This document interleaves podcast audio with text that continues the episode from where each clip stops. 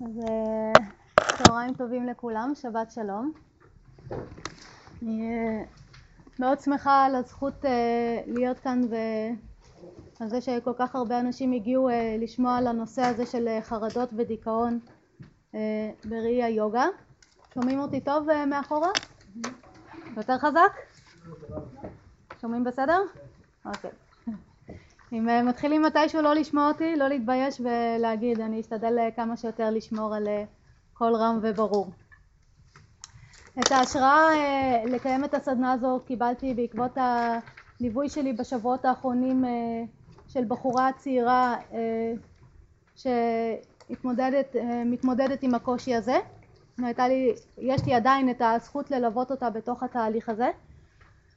והמפגש עם המקום הזה שאני מכירה אותו גם מעצמי וגם מתוך העיסוק שלי ביוגה אה, הזכיר לי עד כמה, כמה סבל יש בתוך התהליך הזה, כמה קושי, אה, כמה ידע לא מדויק אה, או אולי נגיד את זה טיפה יותר, טיפה אחרת, כמה היוגה מביאה ידע אחר לתוך הדבר הזה וכמה הידע שהיוגה מביאה הוא מועיל ו... ומקל על, על כל התהליך, על כל ההתמודדות. ולכן החלטתי אה, לקיים את, ה, אה, את המפגש הזה ואני רואה שלפי כמות האנשים שהגיע באמת עד כמה הנושא הזה הוא קרוב לליבנו היום, כמה אנחנו פוגשים בין אם זה מתוך התמודדות אישית שלנו עם המקום הזה או בין אם זה מתוך שאנחנו מכירים אנשים שמתמודדים עם זה או שאנחנו עוסקים במקצוע טיפולי ופוגשים אה, הרבה אנשים עם זה. אז, אה, אז אני מקווה שתהיה לנו חקירה נעימה.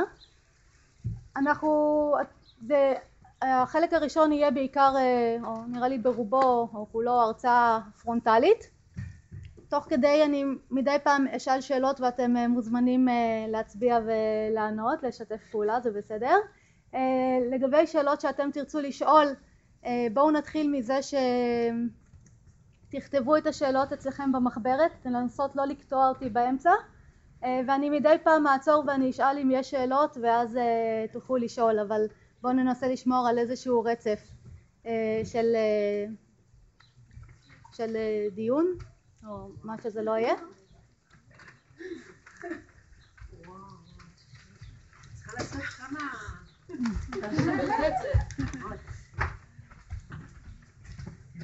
יש פה מזרונים אתם יכולים לקחת לכם ולפרוס ואפשר גם לשבת פה קרוב אליי אם רוצים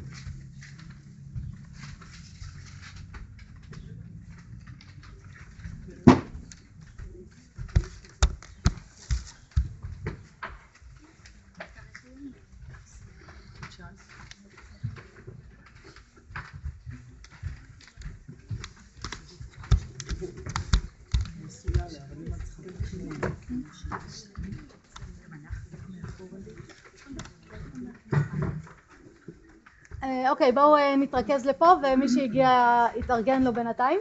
החלק השני של ההרצאה אה, יהיה מלווה גם בהתנסות מעשית של אה, כל מיני טכניקות שאנחנו עושים בהם שימוש ביוגה בשביל שנבין שזה לא רק בתיאוריה אלא יש פה גם בשר ואפשר לעבוד עם זה ואפשר לעשות שינוי זהו אתם מוזמנים באופן כללי מי שמכיר את הנושא מקרוב ומתמודד איתו באופן אישי גם אין שום בעיה שתשתפו בחוויות שלכם מתוך ההתנסויות שלכם מבחינתי ככל שזה יהיה כמה שיותר אמיתי כמה שנוגע להתמודדויות אישיות אה, זה יהיה יותר יעיל.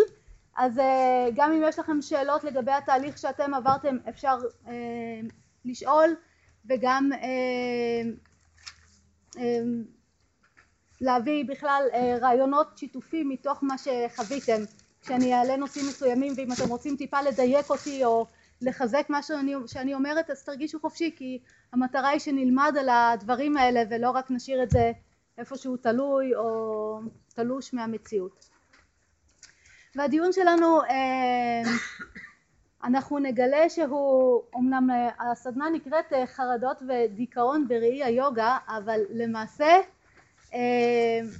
השם הזה היה רק בשביל להביא אתכם לפה. אה, כי אם הייתי נותנת אה, את, זה, את השם האמיתי זה היה מבנה ההכרה או פעולת ההכרה ומערכת היחסים שלנו איתה. שזה מבחינתי הרבה יותר מדויק.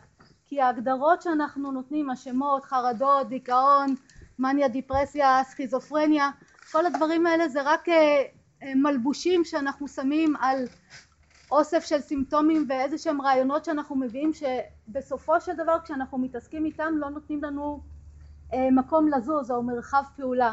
אבל אם אנחנו נחשוב או לאורך הסדנה ההרצאה הזאת אנחנו נחשוב על ההכרה עצמה להכיר את ההכרה שלנו ואת מערכת היחסים שלנו איתה יש שם משהו שהוא שאנחנו יכולים לעבוד איתו. פתאום אנחנו לא כלואים בתוך שמות ורעיונות עם כל מה שמשתמע מזה אלא לומדים משהו על עצמנו. ולכל אחד מאיתנו יש הכרה. זה הדבר הזה שנמצא בקופסה הזאת זה לא הקופסה עצמה אלא הדבר הזה שנמצא בקופסה שמשמש אותנו בשביל לחשוב בשביל להתנהל בעולם בשביל להוציא פעולות לפועל בשביל לקלוט ידע. אז הדבר הזה אנחנו נקרא לו הכרה. ומערכת היחסים שלנו איתה אנחנו עוד נגלה במהלך ההרצאה מה זה בדיוק אז אם אין שאלות יש שאלות אז אנחנו נתחיל ואנחנו נתחיל מהדבר הכי בסיסי שזה מה שמביא את כולנו לפה היום מה מביא אותנו לפה מה משותף לכולנו שבגללו באנו לכאן היום רעיונות? רצון ללמוד סבל? באת לסבול? אז מה? אני יודעת מה, מה מביא אותנו היום לפה לא הסבל מביא אותנו אלא הרצון ללמוד. מה עוד? להרגיש טוב יופי. הרצון שלנו להרגיש טוב והרצון שלנו להשתחרר מהסבל. אף אחד לא היה בא לפה אם הייתם חושבים שאתם באים פה לסבול או אם לא הייתם חושבים שבאיזשהו אופן זה יכול להועיל לכם או להועיל למישהו אחר. והנטייה הזאת שלנו כל הזמן לרצות טוב וכל הזמן לרצות להשתחרר מהסבל זה משהו שה... בוא נגיד ההודים או היוגים גילו כבר לפני אלפי שנים. הם ראו שזה מה שמפעיל אותנו כל הזמן. זה מה שיגרום לנו לבחור אם ללכת לאלף או בית או איזה פעולה לעשות. והכל בסדר בחיים שלנו. כל עוד אנחנו מצליחים פחות או יותר בוא נגיד שרוב האחוזים שלנו הם בטוב. כן? אם רוב הזמן אני מרגישה בסדר אם רוב הזמן אני מצליחה להשיג את הטוב שאני רוצה אז אני זורמת עם החיים. אבל מה קורה כשהאחוזים האלה של הטוב או התחושה הטובה הולכים ויורדים ומה שקורה זה שהאחוזים של הסבל או התחושה הלא טובה הולכים ומטפסים. ולא רק שהאחוזים האלה משתנים אלא שזה גם מתחיל זה מתמיד יום אחרי יום. כלומר ברגיל שלנו אנחנו יכולים יש לי יום, יום אסל יום באסל זה כולנו מכירים. אבל מה קורה שכל יום הוא, הוא מלווה בתחושה הלא טובה הזאת? ועוד יום ועוד יום ועוד יום ובעצם באיזשהו שלב התעורר אצלי השאלה מה לא בסדר? או הרעיון שמשהו לא בסדר. מכירים את זה? ואם אנחנו נסתכל אנחנו נראה שזה בדיוק מה שקורה לנו במצבים האלה שהמערב יקרא לו חרדה או דיכאון או כל דבר אחר כן? אבל שהסבל והקושי וכל ביטוי אחר שתרצו כל ביטוי אחר שלו כמו למשל חוסר ביטחון או אדישות או פחד כן? כל הדברים האלה כל התחושות האלה מתחילות להיות דומיננטיות בחיים שלנו והדומיננטיות שלהם הולכת וגוברת ויחד עם זה והיכולת שלנו לשנות אותם הולכת ו... או היא לא נמצאת. גם הדברים שפעם עשו לי טוב היום אני כבר לא יכולה להשתמש בהם. פעם היה עושה לי טוב לצאת לטבע היום גם לצאת לטבע כבר לא עושה לי טוב. פעם היה עושה לי טוב לשבת עם חברות היום גם לשבת עם חברות לא עושה לי טוב. אז דמיינו מצב כזה וזה בעצם המצב שמתחיל להשמיע אצלנו את פעמוני האזהרה נגיד משהו לא בסדר איתנו בסדר או פה המערב יגיד אנחנו מתחילים לסבול מכל מיני, אה, מכל מיני תופעות שהשמות שלהם לא רלוונטיים לנו. במצב הזה אנחנו יכולים, יכולות להיות לנו שתי אופציות. יש לי תחושה לא טובה, מלווה אותי כבר לאורך זמן, הביטויים שלה אמרנו פחד, חוסר ביטחון, בלבול, כל הדברים האלה. אופציה אחת שלי זה להגיד איך אני מפסיקה את זה, נכון? וזה מה שרובנו מתחילים לחשוב, איך אני מפסיקה את הדבר הזה. מה תהיה האופציה השנייה? איך אני נותנת לזה לעבור? זה מפסיקה את זה, זה אותו דבר. מה יכולה להיות אופציה? זה? זה אותו דבר, זה למה אני קורא לי בשביל איך אני להפסיק את זה. האופציה השנייה? האופציה השנייה יכולה להיות איך אני מתחילה להרגיש טוב. כן, מבינים את ההבדל? לאורך כל החיים שלנו אנחנו כל הזמן, יש לנו את ה... בוא נגיד סבל ויש לנו את ההנאה. כל עוד הם מתחלפים ביניהם הכל בסדר, אנחנו מתמודדים עם זה. אבל מה קורה כשזה כבר לא מתחלף, שזה נהיה דומיננטי וזה הולך ופוחת, בסדר? ואז יש לנו את המחשבה או שתי אפשרויות, או להפסיק את הסבל,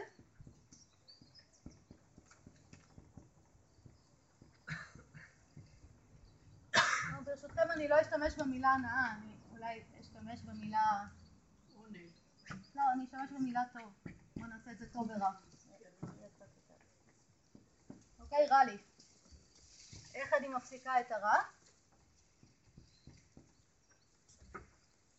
זו יכולה להיות מחשבה אחת שלי. המחשבה השנייה יכולה להיות.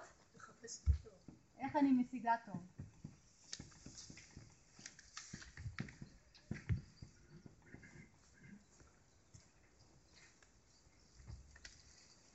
כשאני בוחרת באופציה הזאת להפסיק את הרע, איזה פעולות אני אעשה?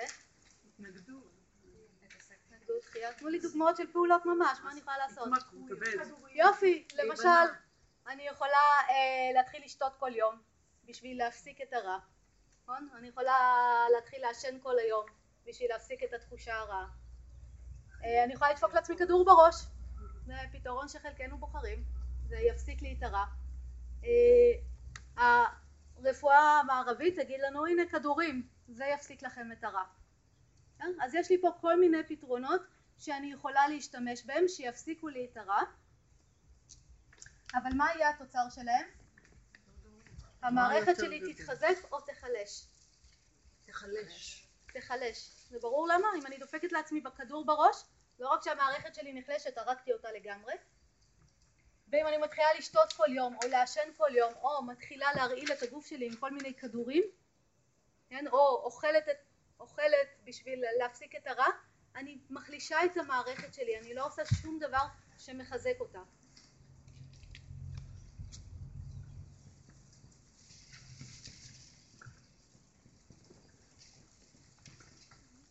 אז אני יכולה לבחור את זה, זאת תהיה התוצאה.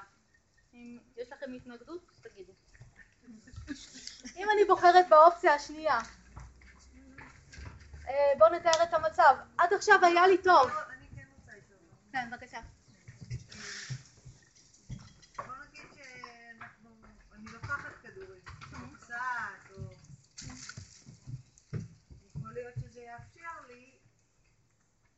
למצוא את לא לא לא.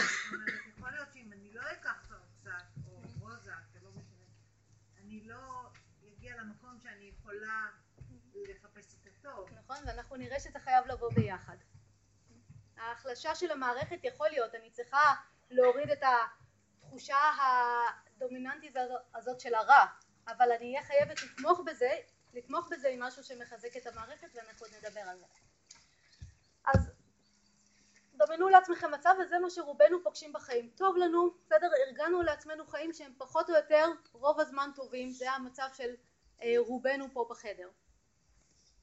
אה, ויש לנו את הפעולות שאנחנו יודעים שהן עושות לנו טוב. בסדר? החברים שלנו, העבודה שלנו, התואר שסיימתי, הדירה שלקחתי, המשפחה שלי, כל הדברים האלה עושים לי טוב. אבל במצב הזה כשהרע מתגבר, האם הפעולות. האלה שעשיתי עד עכשיו השתנו? הם נשארו בדיוק אותו דבר. אני עדיין עם אותו בן זוג, עם אותה עבודה, עם אותה משפחה, עם אותן חברות, עם, אותה, עם אותו תואר, הכל אותו דבר. הפעולות שעד עכשיו עשו לי טוב עדיין קיימות, אבל הטוב כבר לא נמצא שם. כלומר, אני נמצאת באיזשהו מצב של דיסוננס שמה שחשבתי שהיה אחראי על הטוב שלי למרות שהוא עדיין מתקיים אצלי, אני עדיין מקיימת אותו, התוצר שלו הוא כבר לא לעשות לי טוב. ופה מתחילה הבעיה שלנו. מבינים את הרעיון? ואז בעצם אני צריכה ללמוד משהו חדש. אני צריכה ללמוד פעולות חדשות שישיגו לי טוב. אני צריכה ללמוד איך להשיג את הטוב. כי הפעולות שעשיתי עד עכשיו ששירתו אותי בלעשות טוב, כרגע הן כבר לא זמינות לי. אז מה שאנחנו נצטרך לעשות בשביל להשיג טוב אני צריך לרכוש ידע חדש. אה, ולפתח יכולות חדשות או מיומנויות חדשות.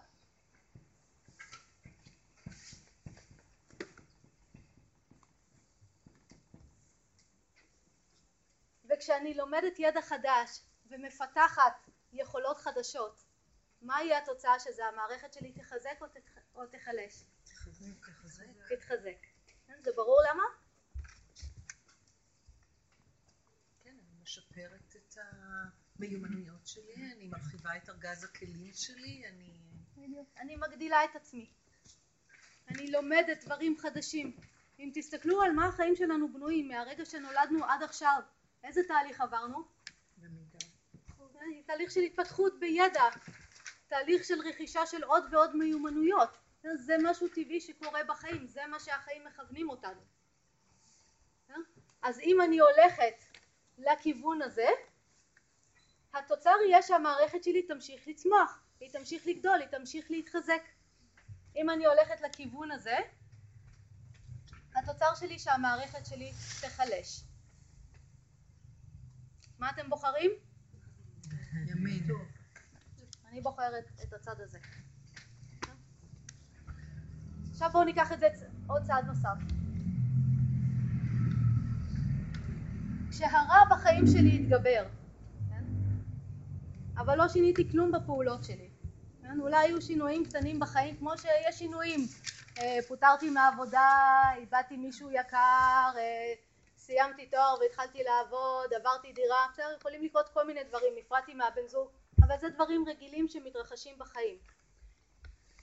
אז החיים הרגילים שלי נמשכים, הפעולות הרגילות שלי נמשכות,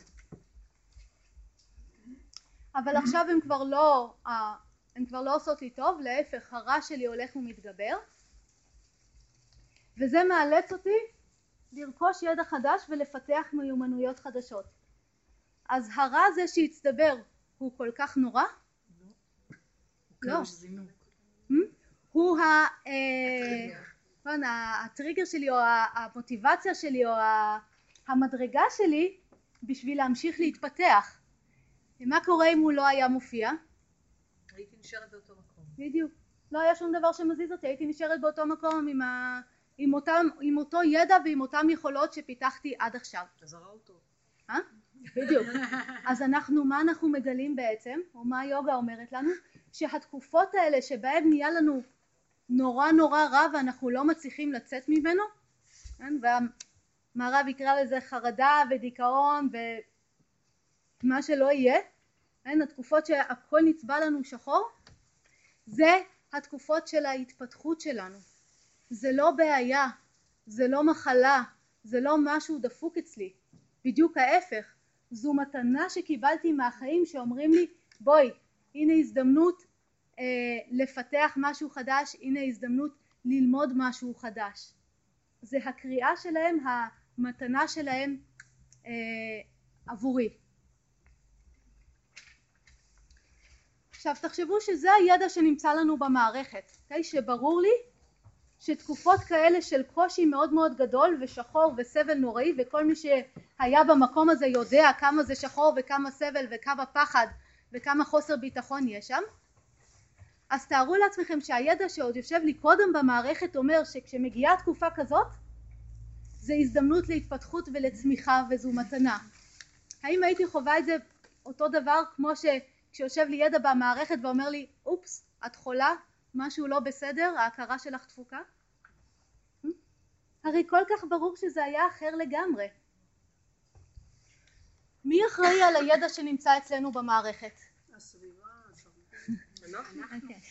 אז יש את כל הידע שנצבר אצלנו כי אנחנו חיים בחברה הזאת, בסדר? ולא אתם ולא אני בחרנו שהידע של אה, שחרדה ודיכאון זה דבר רע, הידע הזה אין ברירה אלא שישב אצלנו במערכת, בסדר? אבל אני יודעת שכשהידע הזה יושב במערכת והוא פעיל וממנו אה, אני מסתכלת על התקופה הקשה הזאת זה יעשה את התקופה שלי עוד יותר קשה. וזה יעשה את ההתמודדות עוד יותר מפחידה וזה יעשה אותי עוד יותר חסרת אונים וזה יהיה גם אה, יצטרף לזה שזה אה, משהו שדופק אותי בחיים או דופק את החיים שלי אה, זה יהיה חסר משמעות. למה זה קרה לי? אה, כן, זה מה עשיתי לא בסדר? הצטרפו לזה עוד המון המון דברים. כלומר לא מספיק שזה גם ככה קשה זה יהיה עוד יותר קשה כי יש לי ידע שאומר שזה משהו לא בסדר. וזה המצב שמה לעשות רובנו עד היום פגשנו את המצבים האלה דרך הידע הזה. מסכימים? אבל מה היה קורה עם הידע שהיה לי במערכת מגיל אפס כן או לא משנה ממתי אבל אה, הידע שהיה יושב לי במערכת היה אומר כשיש כזאת תקופה קשה ושמה שעשה לי טוב פעם לא עושה לי טוב היום זו הזדמנות לפתח ידע חדש ולפתח יכולות חדשות. איך הייתי מתייחסת לתקופות כאלה שמגיעות? בשמחה, כן? למרות שזה עדיין היה קשה וזה עדיין היה מלא סבל, הייתי אומרת וואו, הנה אני בתוך תהליך של התפתחות, משהו ממש ממש חשוב קורה לי עכשיו. הנה אני הולכת לצמוח בידע, הנה אני הולכת להתבגר, הנה אני הולכת ללמוד יכולות חדשות, לפתח יכולות חדשות. עד כמה זה שונה. כמו ההתייחסות שלנו ללידה. למשל. ובהודו אה, זה מה שהיו מלמדים את ה... זה שאלה שם יהודית? כן, יש אחכה. אה, את יכולה רגע לשאול? התפיסה הזאת היא נפלאה ומדהימה, נכון. אבל אני לא מבינה למה צריך את הדיכוטומיה שממקום של טוב אין שמחה ואין התפתחות. אני לא חושבת שבמקום שטוב ואני מסוגלת לתת ואני חווה את זה, זה טריגר הכי גדול להתפתחות, ללמידה ולשינוי, ואת אומרת לא. לא, לא אמרתי את זה, לא, זה לא מה שאמרתי. אני פשוט מדברת על מה כשהטוב לא נמצא, לא דיברנו על מה קורה כשהטוב נמצא, מבחינתי הטוב אני יכולה להתפתח עד אינסוף, הנה אני כבר מרגישה טוב המון זמן ואני מתפתחת כל הזמן, כן? אבל גם כשרע, הרע מבקש ממני ללמוד עוד ידע, ללמוד, לפתח יכולות חדשות. בהודו הם uh, הבינו את הדבר הזה כבר מזמן ולכן מגיל צעיר היו מלמדים את הילדים. בגיל uh, שש הילד היה נשלח לא לבית ספר רגיל אלא למורה, אה, מורה של, ה, של החיים. והמורה הזה היה אה, מסביר לתלמידים את התהליך ההתפתחות ואיך אה, ומה זה בדיוק מצבים כאלה שבהם מה שהשתמשתי בו עד היום כבר לא משרת אותי ועכשיו בעצם מה שנדרש ממני זה לפתח יכולות וידע חדש כן? אז אנחנו לא זכינו לזה ובגלל זה אנחנו חווים את הדברים האלה עם הרבה יותר קושי אבל זה לא אומר שאנחנו לא יכולים אה, להיחשף לידע חדש והנה היום זה מה שאנחנו עושים או זאת בעצם התכלית של המפגש הזה היום להביא לנו ידע טיפה אחר למערכת שבפעם הבאה שאם אנחנו בעצמנו נפגוש מצב כזה או מישהו לידינו יפגוש מצב כזה נוכל, אה, זה, נוכל להסתכל על זה דרך גם דרך הידע הזה ולא רק דרך הידע של אה, יש פה איזושהי בעיה ומחלה ומשהו נדפק אצלי. כן? אז זה הרעיון. שאלות עד כאן?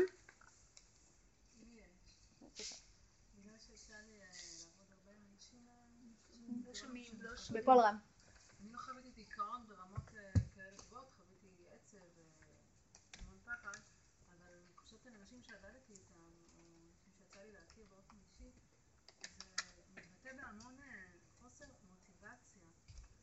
איך... אה, ו-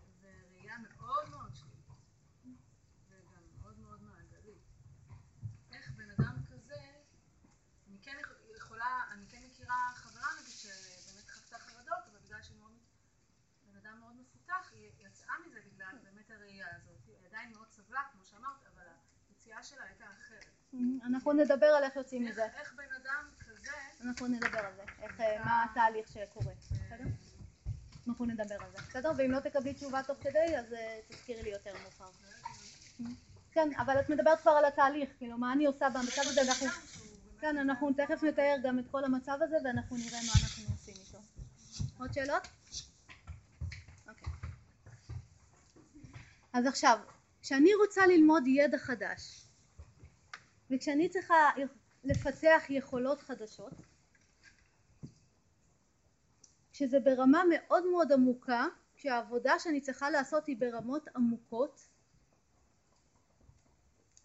האם אני יכולה להמשיך לתפקד כרגיל בחיים, או אולי אני צריכה לקחת איזשהו פסק זמן בשביל, אה, בשביל לה- להתייחד עם התהליך הזה, או אני אתן אה, דוגמה.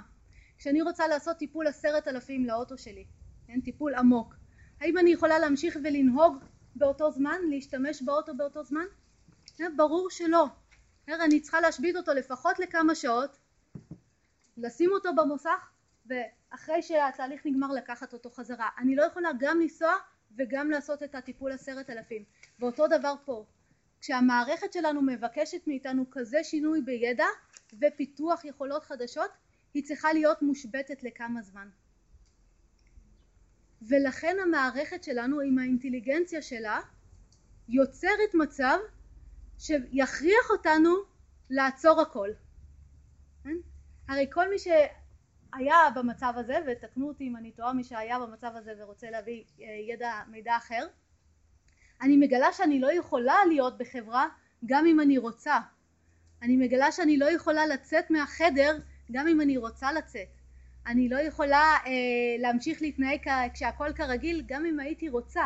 כן? אני לא יכולה להמשיך בעבודה שלי, אני מגלה שכל היכולות שהיו לי עד עכשיו, כן? או כל הדברים שעשיתי עד עכשיו, למרות שאני עדיין מאוד רוצה לעשות אותם, כי אני נורא רוצה לשמור על התחושה הזאת של הנורמליות, אני לא מסוגלת לעשות אותם. אבל הלא מסוגלת הזאת זה בדיוק האינטליגנציה של המערכת כדי להכריח אותי לנוח, כדי להכריח אותי לעצור. לא זו הבעיה, זאת לא בעיה, בשבילנו זה כביכול בעיה, אבל למעשה זו האינטליגנציה של המערכת. אני אתן לכם דוגמה. כשאני מקבלת מכה ברגל, נגיד קיבלתי מכה בברך, או נקעתי את הקרסול, הגוף מיד שולח המון נוזלים לאזור הזה. הוא שולח את הנוזלים לאזור הזה בשביל להגביל את התנועה של האזור. כדי שאני לא אוכל להזיז את הקרסול, כדי שאני לא אוכל להזיז את הרגל, בשביל שאני לא אגרום נזק נוסף וכדי שאפשר יהיה לתקן. אז כשהמערכת שלנו משביתה את עצמה, כן, היא עושה את זה בשביל ליצור השבתה, כדי שאפשר יהיה ללמוד ידע חדש ואפשר יהיה לפתח יכולות חדשות. ואז אנחנו צריכים להשתמש בזה. כן, אם אני חכמה או אם יש לי את ההדרכה המתאימה, אני אדע עכשיו זה הזמן קצת לנתק קשרים חברתיים. עכשיו זה הזמן לעשות רק את מה שאני חייבת לעשות. ואם אני לא חייבת לצאת מה, מהמיטה, אני לא חייבת לצאת. ואם אני לא חייבת אה, לעבוד, אני יכולה להישאר בבית ואני יכולה, החיים מבקשים ממני להצטמצם ואם אני אצטמצם בפעולות שלי, אני אתמוך בתהליך ההבראה. אני אתמוך בתהליך של הלימוד של הידע החדש והפיתוח יכולות חדשות. אבל מבחינתנו היום, מה, כשאני לא יכולה יותר להיפגש עם חברות, או כשאני לא יכולה לצאת מהמיטה, מה אני חושבת שזה? אני לא מתפקדת. כן, אני חושבת שזאת בעיה. כן? כאילו מכריחים אותנו. בדיוק, ומכריחים אותנו לצאת. כן? ואני ארצה לצאת כדי להיראות נורמלית, אבל זו אחת הטעויות הגדולות. אחת הטעויות הגדולות. אם אני נותנת לעצמי את ההשבתה הזאת, אני אגלה שאני מסוגלת לעשות את התהליך הזה בצורה אה, מאוד עמוקה ומאוד טובה שישרת אותי אחר כך גם בהמשך. אה, אבל אם אני לא מאפשרת לעצמי את זה ורק נלחמת כל הזמן להמשיך להתנהג כרגיל, מה יקרה? אני משרישה את זה יותר עמוק. אני רק מחמירה את הבעיה מעריכה אותה יותר, היא תימשך על פני יותר זמן ואני לא נותנת מקום לתהליך של רכישת הידע והפעולות חדשות ובסופו של דבר זה יאלץ אותי לבחור בדרך הזאת, כן? להרגיע, להפסיק את הרע. למה? כדי שאני אוכל לעשות את הפעולות הרגילות שלי, אז אני אפסיק את הרע, כן. רגע, לא שמעתי מההתחלה?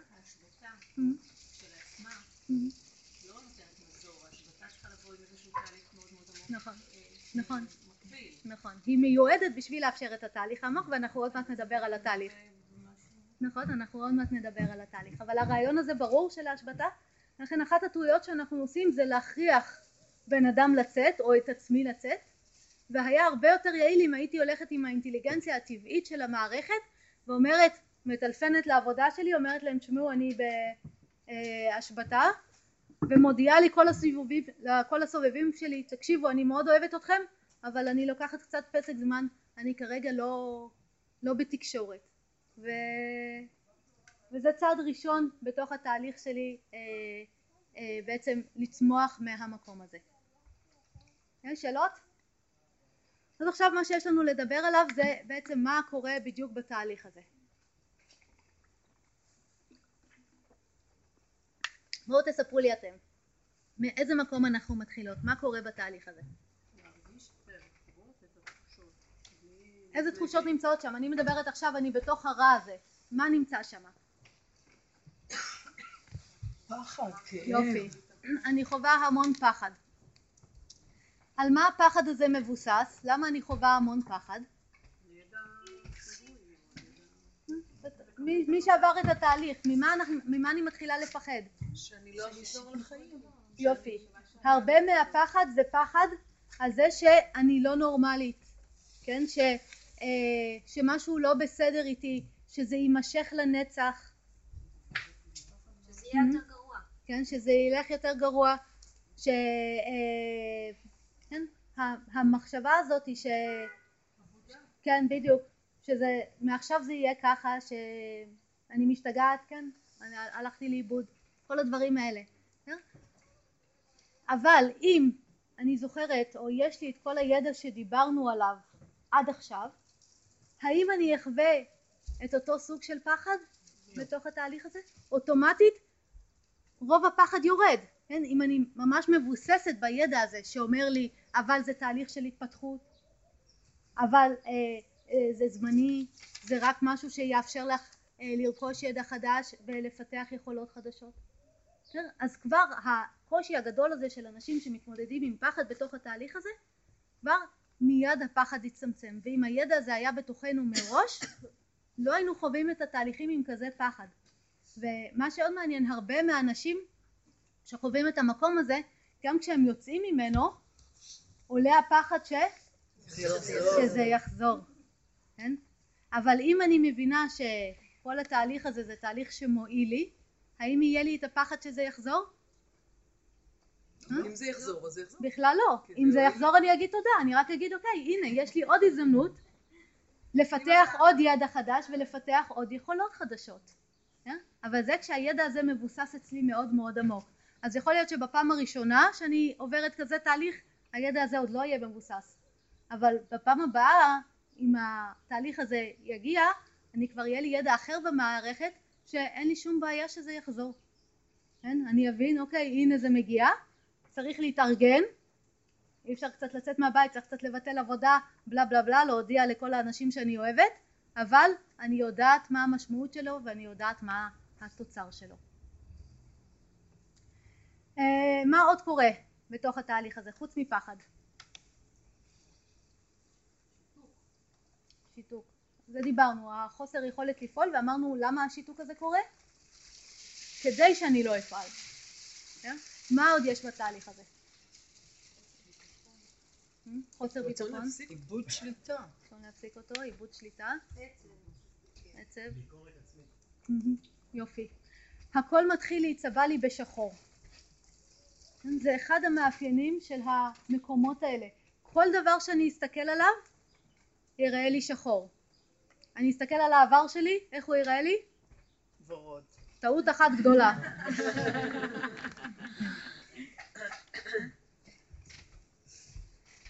ה- אה, אני אסתכל על העבר שלי, הוא יראה לי טעות אחת גדולה. אני אסתכל על הפעולות שלי בעבר ובהווה, הם יראו לי טעות אחת גדולה. אני אסתכל על, אה, אה, על העתיד שלי, איך הוא יראה לי? חור שחור, אחד, נכון. כל מקום שאני אסתכל עליו, השמש תזרח, אני אפילו לא אראה. כן? אם יש משפט אחד שחוזר לנו בראש כל הזמן במצבים האלה זה מה הטעם, נכון? מה הטעם? הכל anyway שחור, אין שם אפילו טיפה של אור להתנחם או, או להחזיק בו. כן? ו- ואז בעצם כמו שנאמר פה זה הביקורתיות העצמית והשיפוטיות וכל הזמן ההלקאה העצמית הזאת אני לא יכולה בכלל להשתחרר ממנה כל פעם שאני אבחן את עצמי זה ייראה לי אה, שאני הבן אדם הכי נורא שאי פעם מתקיים אה, על כדור הארץ מכירים את זה? מי שחווה את המקומות האלה? יופי אה, כשאנחנו בעצם נמצאים בתהליך הזה והכל נצבע לנו שחור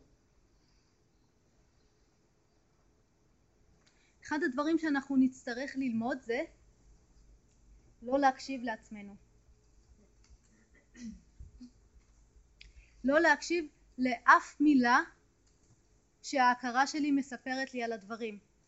עכשיו ממקום פה שהכל טוב זה נשמע זה מאוד הגיוני הרי אני יכולה להסתכל. אני אותו בן אדם, הבן זוג שלי אותו בן זוג, העבודה שלי אותה עבודה, שום דבר לא השתנה, אבל אתמול הכל היה בסדר והיום הכל שחור. אה? אז איפה השחור נמצא? רק אצלי בהכרה, בסדר? כי הדברים הם אותו דבר אתמול והיום. אז אחד הדברים שאני צריכה ללמוד זה לא להקשיב לשום רעיון שמתרוצץ לי בהכרה.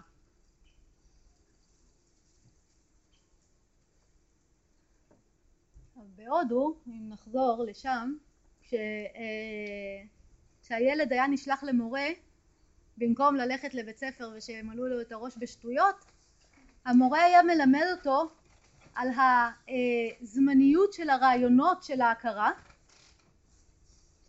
על הטבע של ההכרה, על הזמניות של הרעיונות והשונות של המציאות מהרעיונות שלי, כלומר על ההבדל בין מציאות אובייקטיבית למציאות סובייקטיבית. באמת המורה היה מלמד אותו את זה? כן, כן. כאילו זה היה... כן, כן. זהו, הוא היה מלמד את הדבר הזה. עכשיו, אם אני הייתי יודעת את זה, תחשבו שעכשיו אני נכנסת לתהליך הזה לתקופה כזאת מאוד מאוד שחורה, אבל הידע שיש לי במערכת אומר כל הרעיונות הם זמניים, כל המצבים ההכרתיים הם זמניים אה, והם בהכרח שונים ממני. האם הייתי חווה את אותו קושי? Hmm? בכלל לא. חצי מהקושי כבר היה נושר ממני. חצי מהקושי של התהליך הזה כבר היה יורד. כי הייתי מבינה, כל הדבר הזה, כל, כל דבר שאת מסתכלת עליו, או כל רעיון שעולה לך שאין מוצא והכל שחור ואת הבן אדם הכי גרוע בעולם, זה בסך הכל רעיון, אין קשר בינו לבין המציאות, וכרעיון הוא זמני וחולף ושונה ממני. Hmm? כן? מה זה שונה? אנחנו עוד נדבר על זה. אה? ואז, אה, ואז האם הייתי צריכה להפסיק את הרעיונות האלה? לא. כן? מה קורה לנו היום כשהרעיונות האלה עולים בתוך התקופה? מה אני מנסה לעשות כל הזמן? לגרש אותם, להפסיק אותם, אני מתחילה להילחם בהם, כן, תכף יודי, אני מתחילה להילחם בהם, אני מנסה, כי אני חושבת שהם פוגעים בי, או לא יודעת מה, הם פשוט מסבים לי סבל, אבל אם אני הייתי יודעת את הזמניות שלהם, את השונות שלהם, את ה... זה שאין ביניהם קשר בינם לבין המציאות, אה, לא הייתי צריכה להיאבק בהם, מבחינתי שהם יהיו שם עד מחרתיים. הייתי ממשיכה לעשות את התהליך שלי של לצבור, לרכוש ידע חדש ולפתח מיומנויות חדשות. ברור הרעיון הזה? יופי. יהודית, שאלה שם? אני חושבת שבעברית זה נקבע בצורה הכי יפה, שמציאות זה מה שנמצא ומה שנמצא. אני גם כן להמציא וגם ליצור. ואז יש לנו את שני. כן, נכון, וכשאני מבינה את ההבדל ביניהם, אז אני בסדר, אבל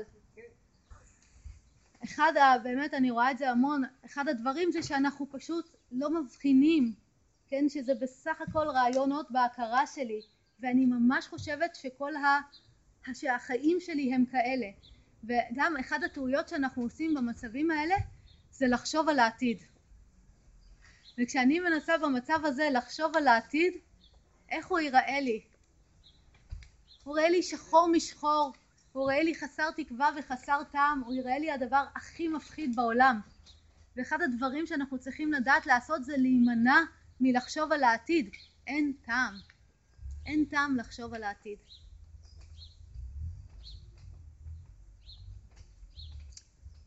בסדר? אז דיברנו על פחד ודיברנו על הצבע השחור הזה. מה עוד קורה בתהליך הזה כשאנחנו נמצאים במצב הזה? מה עוד קורה? רעיונות מתוך מה שחוויתם? נאמר גם מקודם קצת. אנחנו מתחילים להיות במצב של חוסר אונים.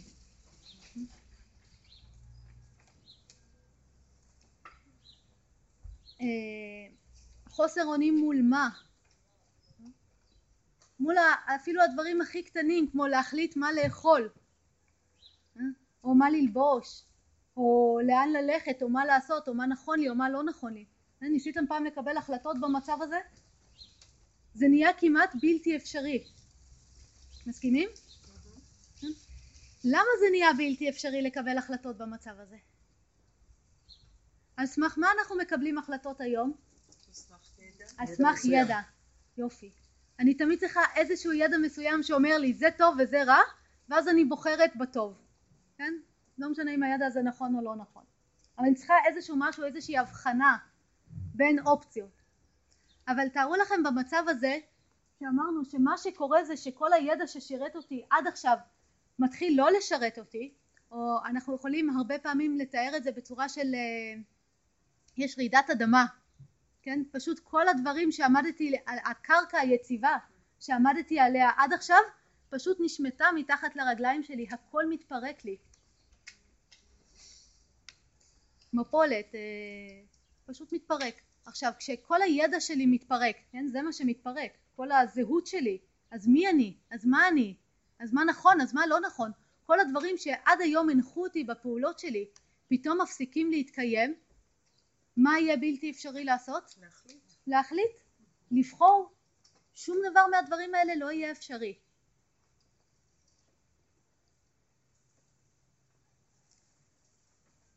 ואחת הטעויות הגדולות שאנחנו עושים זה לנסות לאלץ את עצמנו לבחור במצב הזה.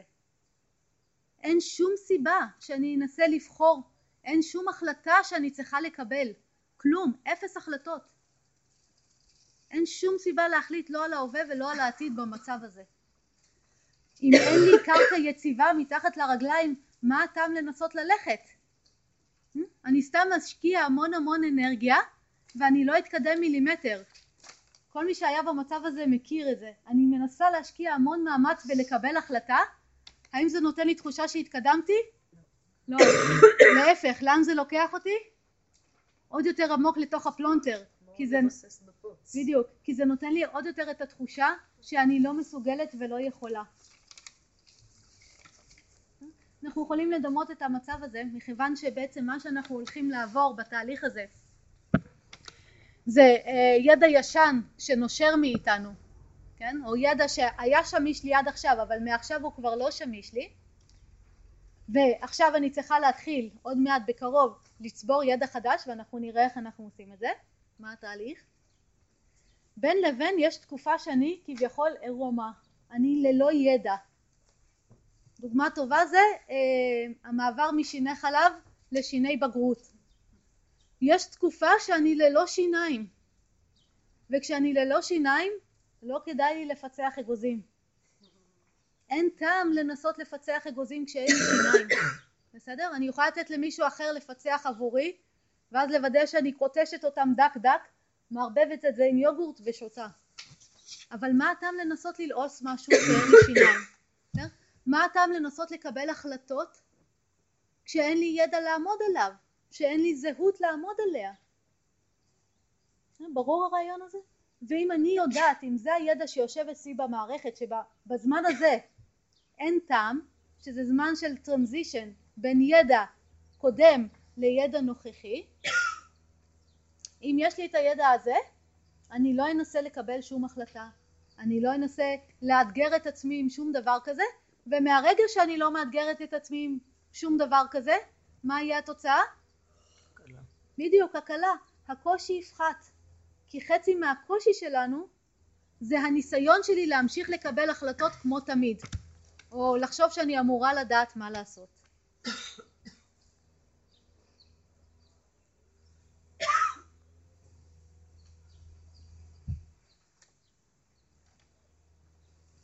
עוד דברים שנמצאים בתהליך הזה שאתם רוצים לדבר עליו? כן, הבעיה? של הסביבה, אני מבינה מה קורה לך.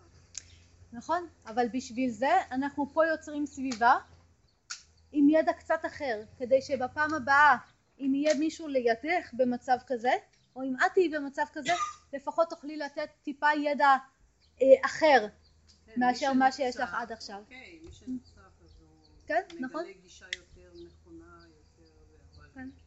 אנחנו חיים בסביבה כזאת. בסדר, אבל ידע זה דבר שמתפתח לאורך כל החיים, וגם בחברה המערבית שלנו הידע עדיין יכול להמשיך להתפתח, ואנחנו יכולים לרכוש ידע חדש לגבי התהליך הזה. כן? אז סבבה ששנים אומרים לנו שזה מחלה, וסבבה ששנים אומרים לנו שמשהו דפוק אצלנו וזה לכל החיים ושזה, אה, ושעכשיו אני צריכה להיות כדורים עד סוף החיים שלי. אין לי בעיה שגם הידע הזה יהיה שם, אבל אם יש לי את האפשרות להיחשף לידע אחר ולנסות לבדוק האם הוא משרת אותי יותר, האם הוא באמת מאפשר לי לעשות את התהליך הזה אחרת, אז אני אעשה את זה ואני אראה את התוצאות של זה. אה? וזה מה שחשוב. כן. רגע, בקול רם. אנשים... בקול רם, ממש ישמעו אותך? מה לעשות? יש אנשים שאין להם תמיכה. באמת, שהם הגיעו לעולם הזה באיזשהו... זה גם חוסר תמיכה, וזה גם לפעמים גם חוסר מודעות. אני חושבת על איזושהי דוגמה מסוימת. מישהי שנכנסה למין חרדות, ו... ובאיזשהו שלב הכדורים לא השפיעו עליה, וזה באמת היה כבר איתות של, ה... של הגוף שהיא צריכה להתחיל ללכת ול- לטיפול ולעשות משהו, אבל היא כל כך הייתה עסוקה בזה שאין לה כסף, שיש לה ילד, והיא חייבת למחרת לקום ולדאוג לילד שלה, אוקיי? אז עוד פעם, זה מקום, זה, זה כמו שאת אומרת, היא לא מוכנה, היא לא מוכנה לקבל את המצב שלה, באמת. היא רוצה עכשיו פתרון ומיד שזה יפסיק. מה עושה בן אדם שאין לו, ואני חושבת שזה גם נבע אצלה מהחוסר תמיכה, כן, אם אני חושבת על הבן אדם אחר, התמיכה, התמיכה שהיא, שהיא קיבלה, זה מה שאפשר לה לעבור תהליך ולצאת מזה, בגלל שהיה תמיכה והיה מטפלים והייתה משפחה. היא יכלה לקחת את ההפסקה הזאת, לא כולם, יש אנשים שהם מאוד, אה, המשפחה, לא תמיד בכולם נכון. אנשים כל אחד יש לו את התנאים שלו בחיים ובתוך זה אנחנו עובדים. אבל זה לא משנה איזה תנאים יש לי. ככל שיהיה לי ידע יותר מדויק על התהליך הזה או ידע שמאפשר לי לעבור את התהליך הזה אה, כשהתוצר שלו הוא התחזקות של המערכת אז גם אם אין לי הרבה תמיכה עדיין זה יעזור לי לעשות את התהליך בתוך הסיטואציה בתוך מה שיש לי בחיים. זה הכל. ואם אני יכולה לקבל יותר תמיכה ברור שזה יהיה יותר טוב אבל אני עובדת עם מה שיש. Anyway אם יהיה לי ידע anyway נכון. אבל לא משנה. אבחר. לא משנה. אם היה לה ידע יותר מדויק לגבי התהליך הזה גם בתוך ההישרדותי הזה עדיין היא הייתה מגלה שחצי מהקושי יורד. אם היא הייתה מבינה את המהות של התהליך הזה. אחרת כן? אני רוצה אה, לשאול, כשאני שומעת אותך אז זה נשמע כאילו שמי שלא עובר את התהליך הזה, את הדיכאון, את החרדה, הוא כאילו מפסיד משהו. זה, כאילו אי אפשר להגיע לאיזשהו אה, ידע חדש, לאיזה שהן תובנות, בסוף אני אצא מהרגשה איזה, צריכה להיכנס דיכאון. כל אחד יש לו את הדרך שלו בחיים בסדר ואת תעבדי עם מה שהם מזמנים לך בואי נסתפק לא, אני בזה. אחכה בסבלנות עד שזה יבוא. זה לא חובה. כן. אני מנסה רגע לדבר על הקטע של הלא לקבל החלטות, או הנקודה הזאת רגע. אז מניסיוני שלי, אה, אני מתחבר לכל מה שאמרת, ובאמת מגיע איזשהו קטע של לחץ וחרדות, אז באמת הכל עוצר, ולכן פשוט זמן, ואני מתחבר למה שהיא אמרה שצריך תמיכה, כי זה עוזר לצאת מזה. אבל דווקא הניסיון שלי מראה שכשזה מגיע, זה הזמן לקבל החלטות, אה, כי זה בדיוק המקום שיוצר את השינוי. בגלל שזה קרה, אז בהתחלה רע, אבל אחר כך מבינים, עושים הרבה בדיקות ורואים שאנחנו בסדר. אה, אז מבינים שמשהו, שהדבר הזה בא פה לשרת אותנו, ואז מנסים להתחיל לחשוב, ואז מוצאים את הכיוון החדש שמייצר איזשהו דרך חדשה. נכון, זה... איפשהו הכ- הנקודה הזאת של הקבלת החלטות צריכה לקרות, והיא קורית עדיין כשעוד יש סבל. נכון, היא תקרה כשיש סבל ואנחנו עוד מעט נדבר על זה ובסופו של דבר זה יוביל אותי לידע חדש ויכולות חדשות אבל זה צריך להיות אה, עם, עם ההתקדמות של התהליך אבל לא בהכרח בשלבים הראשונים שלו שבהם אני מכריחה את עצמי להמשיך לקבל החלטות. אני יכולה רגע לשים את זה בצד ואז אנחנו תכף נראה איך אנחנו עושים את התהליך בתוך זה ומתי מגיע השלב שבו אני מתחילה לקבל החלטות חדשות וגם על מה הן יהיו מבוססות. עוד דברים? כן. ההתייחסות לכאב. Mm. אני חושבת שזה אחד הרכיבים הכל כך חזקים מהמם. בתרבות. מהמם. כאב, לאו דווקא משתק, לאו דווקא חוסר אונים, זה פשוט כאב את מדברת על סבל. כן, את לא מדברת על כאב גופני אבל. הוא יש לו ביטוי גופני גם, כן. אבל את מדברת על כאב בכל המערכת, המקום הזה של הקיבוץ. נכון? אוקיי, אז בואו נדבר גם על זה. כל מי שחווה את התהליך הזה יודע שזה תהליך ארוך של כאב ותהליך ארוך של סבל. נכון? אין לנו אלא. אבל אם הידע שיושב לי במערכת אומר הסבל והכאב הזה זה סתם דופק לי את החיים, או אם הידע שיושב לי במערכת אומר מהסבל ומהכאב הזה אני אה, אלמד ואתפתח ואצמח, מה יקל לי על היכולת אה, לשאת את הסבל והכאב הזה, או מה יאפשר לי לשאת את הסבל והכאב? בדיוק, הידיעה שזה משרת תכלית מסוימת. ו- ושוב המקום הזה של אם היה לנו בתוך התהליך הזה, אם היינו פוגשים אותו מראש עם ידע אחר, התהליך היה הרבה יותר פשוט, עדיין היה כאב, עדיין היה סבל, עדיין היה פחד, עדיין היה חוסר יכולת לפעול, עדיין היה חוסר יכולת לקבל החלטות, היה חוסר אונים, היה את כל הדברים האלה, אבל זה היה מוכל בתוך מסגרת שמובילה אל עבר התפתחות, וזה לא היה רק ה, אה, אה, המצוקה האינסופית הזאת של הצילו משהו לא בסדר וזה הולך להרוג אותי, בסדר? אז יש לי שאלה כן. האם זה שיש לך את הידע הקודם זה לא בעצם מפחית גם את חוסר האונים קצת וגם את הכאב וגם את ה- את כל הרגשות האלה הסוערים? זה יפחית את העוצמה שלהם, הם עדיין יתקיימו, הם יכולים עדיין להתקיים, הכל יכול להיות שחור משחור, אני עדיין אסתכל על עצמי ואני אראה את הדבר הכי נורא בעולם, אבל לפחות זה יהיה מוכל בתוך משהו שמסוגל לשאת את זה. היום מה קורה? האם אנחנו מסוגלים לשאת את זה? את המצבים האלה? לא, הם גדולים מאיתנו, נכון? זה גם אחת התחושות שיש, זה גדול ממני, אני לא יכולה להתמודד עם זה, זה הורג אותי, זה מפרק אותי, הלכתי לאיבוד בתוך זה לגמרי, אבל כשיש לי את הידע האחר שזה בסך הכל תהליך בתוך השלם הזה של החיים שלי, אני תמיד נשארת גדולה מזה ואני עובדת יחד עם זה. זה בדיוק מה שיקרה, ואז ה, זה העוצמות של זה כאילו הצטמצמו. עוד דברים? עוד שאלות? רגע, בבקשה. ניסיון מהבית, מהמם, יש איבוד זמן גדול נורא תוך כדי המהלך הזה, מהמם. וזה מאוד מביך, מאוד מביך. ימים. נגיד, הוא יכול להגיד, אה, כן, היה איזה יום שהייתי קוקו לגמרי, ובעצם עברו חמישה, שישה ושבעה ימים. וזה זה הולך להם לאיבוד, זה מאוד מביך. כן? אבל כשאני מבינה שהימים האלה נדרשים לי בשביל עבודה, כן? אז זה, זה אולי יהיה פחות מביך. כן, או בוא נגיד זה שזה מביך לא יהיה הבעיה שלי. אני אגיד סבבה זה הזמן שנדרש. אה, וגם זו נקודה מאוד חשובה, לאפשר את הזמן שזה לוקח. מה הטעם כשאני יודעת שהידע החדש והיכולות החדשות שאני אקבל מהתהליך הזה ישרתו אותי למתי? לכל החיים. האם זה משנה שזה עוד שבוע או פחות שבוע? עוד חודש או פחות חודש? עוד חצי שנה או פחות חצי שנה? עוד שנה או פחות שנה?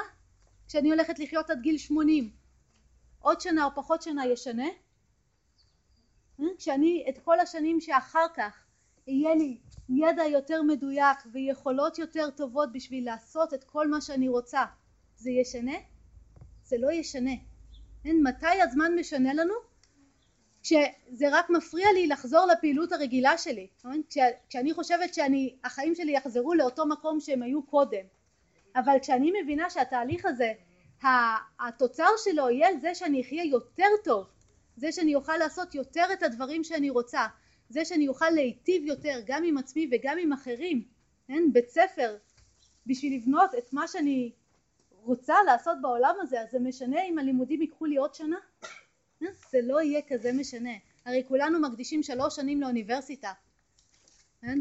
בשביל uh, ידע מסוים שאנחנו מקבלים שלא תמיד משרת אותנו בחיים.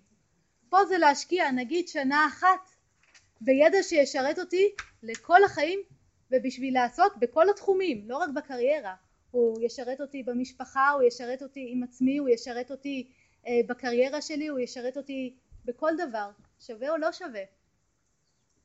שווה, כן? שווה ו, אה, ומשמעותי גם. עוד רגע? כן.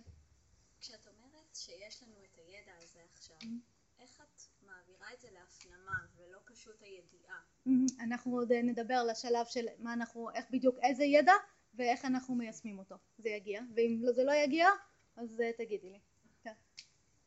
מה שאת אומרת זה נשמע מאוד אמפירי, כאילו אה, אם אנחנו נעשה שלוש שנים תואר או ארבע שנים תואר ובמקביל נגיד אני אהיה שלוש שנים בחקירה עצמית, הבעיה אבל שיש איזשהו קושי שאתה אף פעם לא יודע בתוכך שזה עוצר, שזה יהיה לזה סוף, אתה לא יודע להגדיר, אוניברסיטה אתה תמיד סופר את הסוף, אתה יודע מתי זה ייגמר, וכשיש לך נגיד אה, אה, קושי, אני נגיד התגרשתי, זה היה לי כאילו משבר, זה לא שקרסתי ולא תפקדתי, אבל גם לא יכולתי לא לתפקד למשל, אז היה משבר, אז אתה לא יודע שהמשבר, אוקיי, אני הייתי ככה וככה שנים במקום הזה, ועכשיו ככה וככה שנים, זה רק הפנמה של תהליך. אתה כאילו לא מצליחה להבין איך שאת מציגה את זה, זה נשמע מגניב, לא כל כך בתוך... כי את מדברת מהידע שיש לנו היום, באמת אמרנו זה יכול להיראות לי לנצח, אבל בתוך התהליך כשאני רוכשת את הידע החדש, אני אבין שבהכרח זה לא יהיה לנצח, שאין סיכוי שזה יהיה לנצח. לא, ברור שזה לא לנצח, אבל להגדיר את זה כזמן, אתה לא יכול לדעת שאתה בתוך תהליך, מה אתה יכול להגדיר למישהו כמה זמן הוא יהיה במשבר? כן. אז יש בזה משהו מאוד... אה, מהותי. זאת כן, אומרת, אבל... לא לתפקד נגיד אה, שנה, שנתיים, זה לא משהו שאת יכולה להגיד אם נחיה 80 שנה. כן, זה נכון, אבל כשאני מבינה שהתהליך הזה לא משנה כמה זמן הוא ייקח, וככל שיש לי יותר ידע נכון לגביו ויש לי הדרכה יותר טובה, הוא ייקח פחות זמן, בסדר? זה, אה, זה, אני אראה שאני, שזה משתלם לי. עכשיו, למשל שאם אני הולכת לפסיכיאטר ואני מתחילה בכדורים, הוא אומר לי מתי אני אפסיק? אה? גם שם אין לי, אה? בדיוק, רובנו או הרבה מאיתנו הכדורים ימשיכו ללוות אותנו לכל החיים ואין שם, תהלי, שם אפילו סוף. פה אנחנו יודעים שיש סוף אז אולי אני לא יכולה להגיד אם, בהכרח אם זה ייקח חודש או חודשיים אבל אני יכולה להגיד שבסוף של התהליך מה תהיה התוצאה? המערכת שלי תתחזק וזה מה שרלוונטי, בסדר? ואנחנו נראה שככל שיש לנו יותר ידע לגבי זה, העובדה שזה זמני זה כל כך מבוסס אצלי כבר, שאני אפילו לא דואגת על כמה זמן זה נמשך. זה ברור לי שזה זמני וברור לי התוצאה המועילה של זה, אז הפחד הזה של כמה זמן זה יימשך לא, לא מפסיק לשחק תפקיד באיזשהו שלב. עוד דברים? כן. אני רוצה להתייחס רגע, אני חושב שהטעות פה גם בגישה, בתפיסה שלנו, מי אני ביחס למה שקורה לי. אני שואל אנשים כמה צריך להיות כתוב על מד חום, מתי אתה מחליט בעצם מתי לא ללכת? 38, 42, מתי, כי זה מדיד. אמ, עד כמה אני מרגיש רע ועד כמה לגיטימי עם זה, כן, שאני עוזב את הכל השני ומטפל. אז יש מחלות שאנחנו, מחלות, אני אומר, כן, אה, כשכן מתייחסים סרטן לדוגמה, אנשים אה, לא ילכו לעבודה במקום אה, הימותרפיה, לדוגמה, כן? מהמם. ופה זה שאלה, אולי אני עדיין אסתדר.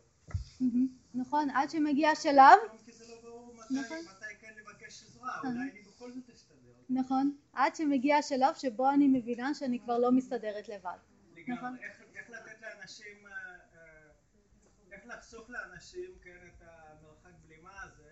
מהמם.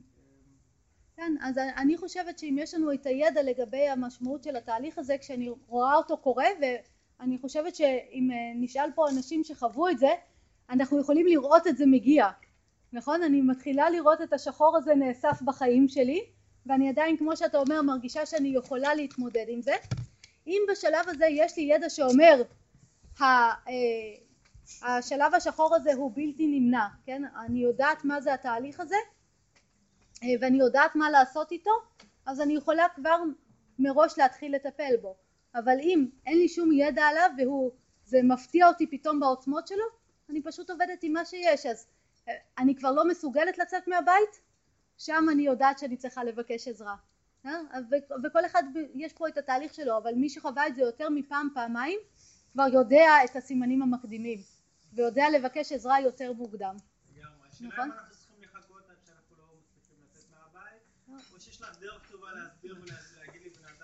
לא. אם-. אם הוא יודע לפנות ויש בן אדם שיצטרך בפעם הראשונה להגיע למצב שהוא לא יוצא מהבית ואז לבקש עזרה ובפעם השנייה שזה יקרה לו כבר בתסמינים הראשונים הוא יתפוס את זה ויגיד אוקיי דרוש פה כבר איזושהי עבודה מיוחדת אבל אני לא צריך לחכות שזה יידרדר עוד אני יכולה למנוע את זה עוד לפני שזה מידרדר תלוי בבן אדם ובתהליך אה, שנייה היה פה שאלה? מה?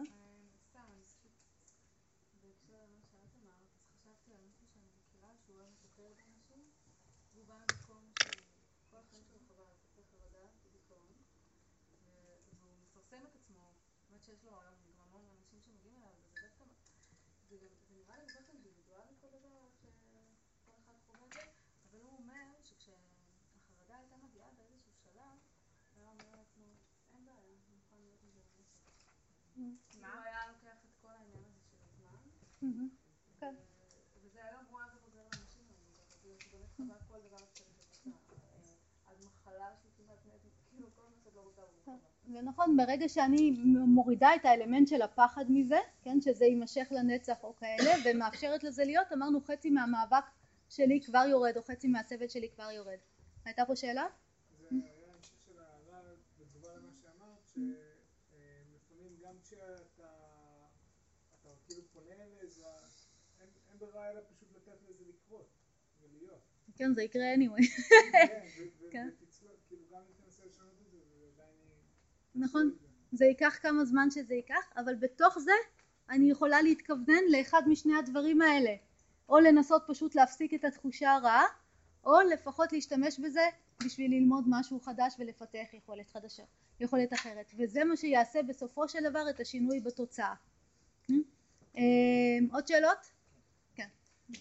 אשמח אם תתייחסי, יש שני סוגים אולי של אה, מצבים. אה, אז יש דברים שתלויים בנו, ושאנחנו בתוך החיים שלנו יכולים קצת לשפר, יש דברים שהם גדולים מאיתנו, לא יודע, כמו איך אני מתפקד בתוך מצב של אה, נגיד מלחמה. או דברים כאלה שאתה לא יודע באמת מה יקרה, וגם אין לך שום יכולת להשפיע על ה... זה קצת מתנהג אחרת אולי. יש איזשהו קו אחר למצבים שלא תלויים בנו. אוקיי, אז כשאנחנו נדבר על מערכת היחסים שלנו עם ההכרה, אנחנו נדבר על המקום הזה של מה תלוי בי, מה אני יכולה לעשות ומה הוא מעבר לשליטתי, ואז איך אני עושה בתוכם את הטוב ביותר שאני יכולה. זה, זה בערך השאלה שלך, נכון? מה אני עושה במצבים שהם לא בשליטה שלי, כן? אז זה כשאנחנו נבין קודם מה בשליטה שלנו, אחרי זה אנחנו נוכל לדבר על מה לא בשליטה שלנו, אז אנחנו נדבר על זה עוד מעט כשנדבר על אה, מערכת יחסים עם ההכרה. יהודית? את אמרת לך שהמערכת יוצרת מצב שמכריח אותנו, ומאידך אל תקשיבו להכרה. עכשיו אני, לא, אני רוצה שתדייקי לי איזה חלק בי יודע שצריך להשביז, איזה חלק בי מתעתע mm-hmm. בי ואומר לי mm-hmm. שחור. כן, אני כן, אסביר. Mm-hmm. האובדן יכולת לתקשר? הוא לא קשור למה אני חושבת. הוא פשוט אני אראה בפועל, החיים יראו לי, אני לא מסוגלת לעשות את זה. יהיה הטלפון לידי ואני לא אהיה מסוגלת אה, לענות או לכתוב הודעה. אה, זה לא קשור לשום מחשבה שיש לי בראש. פיזית אני לא אהיה מסוגלת. אני אקום בבוקר, אני פיזית לא אהיה מסוגלת לצאת מהמיטה. בסדר? אז זה השלב הזה שבו החיים, המערכת משביתה את עצמה. אה? במקביל לזה, מי שולט במערכת? לא ההכרה? מי, ש... מי, מי מכוון את זה שמים, אה, שמלא נוזלים ילכו לברך אחרי שקיבלתי מכה? המערכת עצמה, זה כל הדבר הזה שנקרא מערכת, אנחנו מפרידים גוף, הכרה וזה, אבל למעשה זה דבר אחד שלם שיש לו את האינטליגנציה שלו.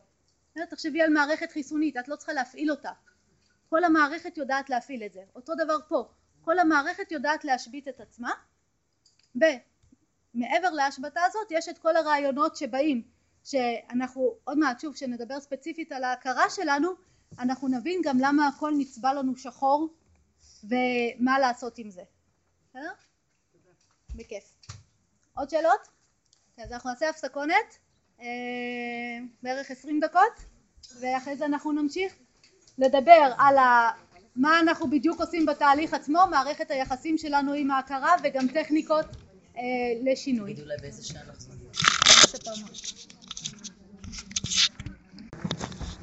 אוקיי, אז אנחנו ממשיכים. אז אה, אמרנו בתהליך הזה בעצם אה,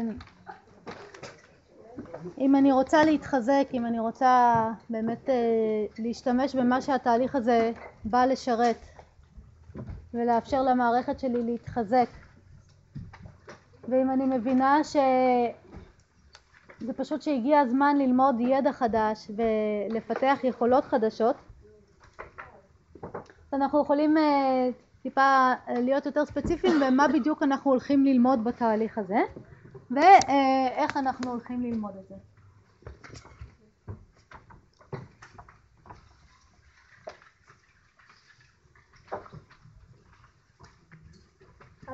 בעצם התחלנו מהמקום שבו אנחנו, מה שעשינו עד עכשיו, אה, גילינו שאמרו לנו שזה יעשה לנו טוב ואנחנו מגלים שרגע זה בעצם לא עושה לי טוב. אמרו לי אה, אני אסיים תואר, אני אמצא עבודה, אני אתחתן, אני אעשה ילדים, אה, יהיה לי בית משלי. אה, כל הדברים האלה, אני אסע להודו, כל הדברים האלה, אני אוריד במשקל, אני אפסיק לעשן, אני אעשה כל מיני דברים, אמרו לי זה יעשה לך טוב, עשיתי את כל הדברים האלה, זה עשה לי טוב לכמה זמן ופתאום אני מגלה שהטוב הזה נעלם לי. ואז אני בעצם מתחילה אה, לשאול, אז, אה, אז איפה נמצא הטוב הזה שאני רוצה? כן? איך אני משיגה את הטוב הזה? אם עשיתי כל מה שאמרו לי ולא טוב לי, אז אה, אולי אמרו לי דברים לא מדויקים, אולי אה, יש צורך ללמוד לדייק יותר איפה להשיג את הטוב, אז זה אחד הדברים שאנחנו נצטרך ללמוד. איך להשיג את הטוב. שאנחנו רוצים אה, או איפה הוא נמצא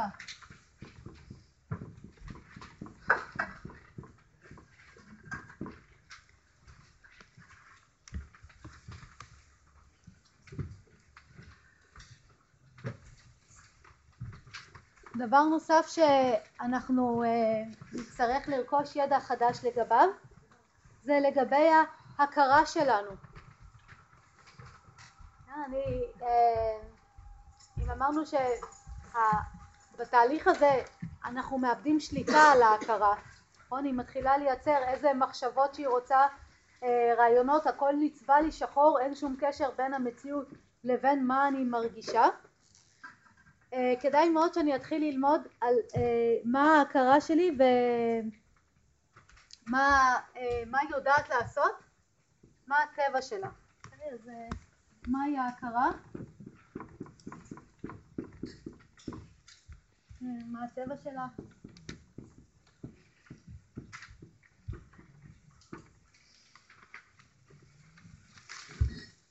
זה מאוד מעניין שבמערב ההכרה שלנו הפכה להיות האויב שלנו.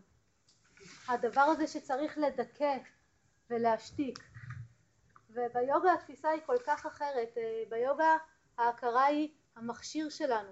זה הדבר שבא לשרת אותנו. איזה גישות שונות. כי כשאני חושבת שמשהו בא, אה, או האויב שלי, כל ההתייחסות שלי, כל העבודה שלי איתו תהיה אחת, וכשאני יודעת שמשהו בא לשרת אותי, כל ההתייחסות, כל העבודה שלי תהיה אחרת. אז אנחנו צריכים ללמוד מהי ההכרה, מה הטבע שלה, אה, ומה מערכת היחסים שלי עם ההכרה.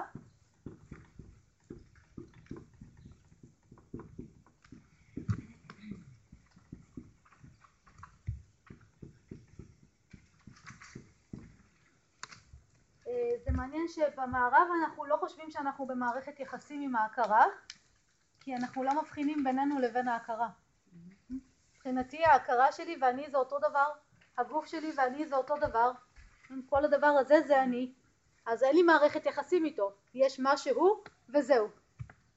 אה, ביוגה התפיסה אחרת לגמרי, הדבר הזה בא, הוא מכשיר שלי, הוא בא לשרת אותי, וכשאני מבינה את זה כל ההתנהלות שלי תהיה אחרת ואז בעצם כשאני, יש לי ידע יותר מדויק לגבי מה מערכת היחסים שלי עם ההכרה ואני מבינה שהיא מכשיר ואנחנו עוד נרחיב על זה אז אם יש לי מכשיר מה אני צריכה לדעת? איך לתפעל, לתחזק ולנקות את ההכרה זה נכנס בתחום של היכולות החדשות שאנחנו צריכים לפתח או שאנחנו נפתח בעקבות הדבר הזה.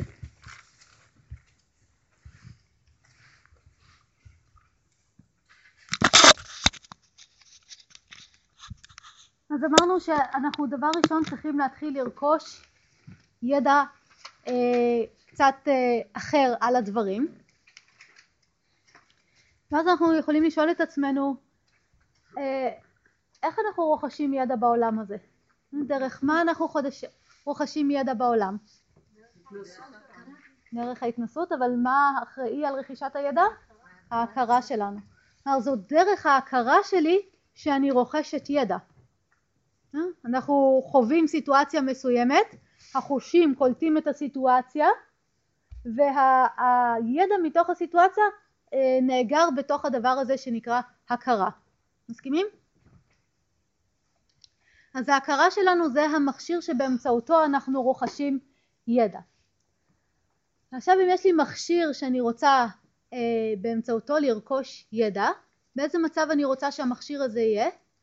הכי טוב שאפשר. יופי, במצב הכי טוב שהוא יכול, יוכל להיות, כדי שהוא יביא לי את הידע הכי מדויק שהוא יכול להביא.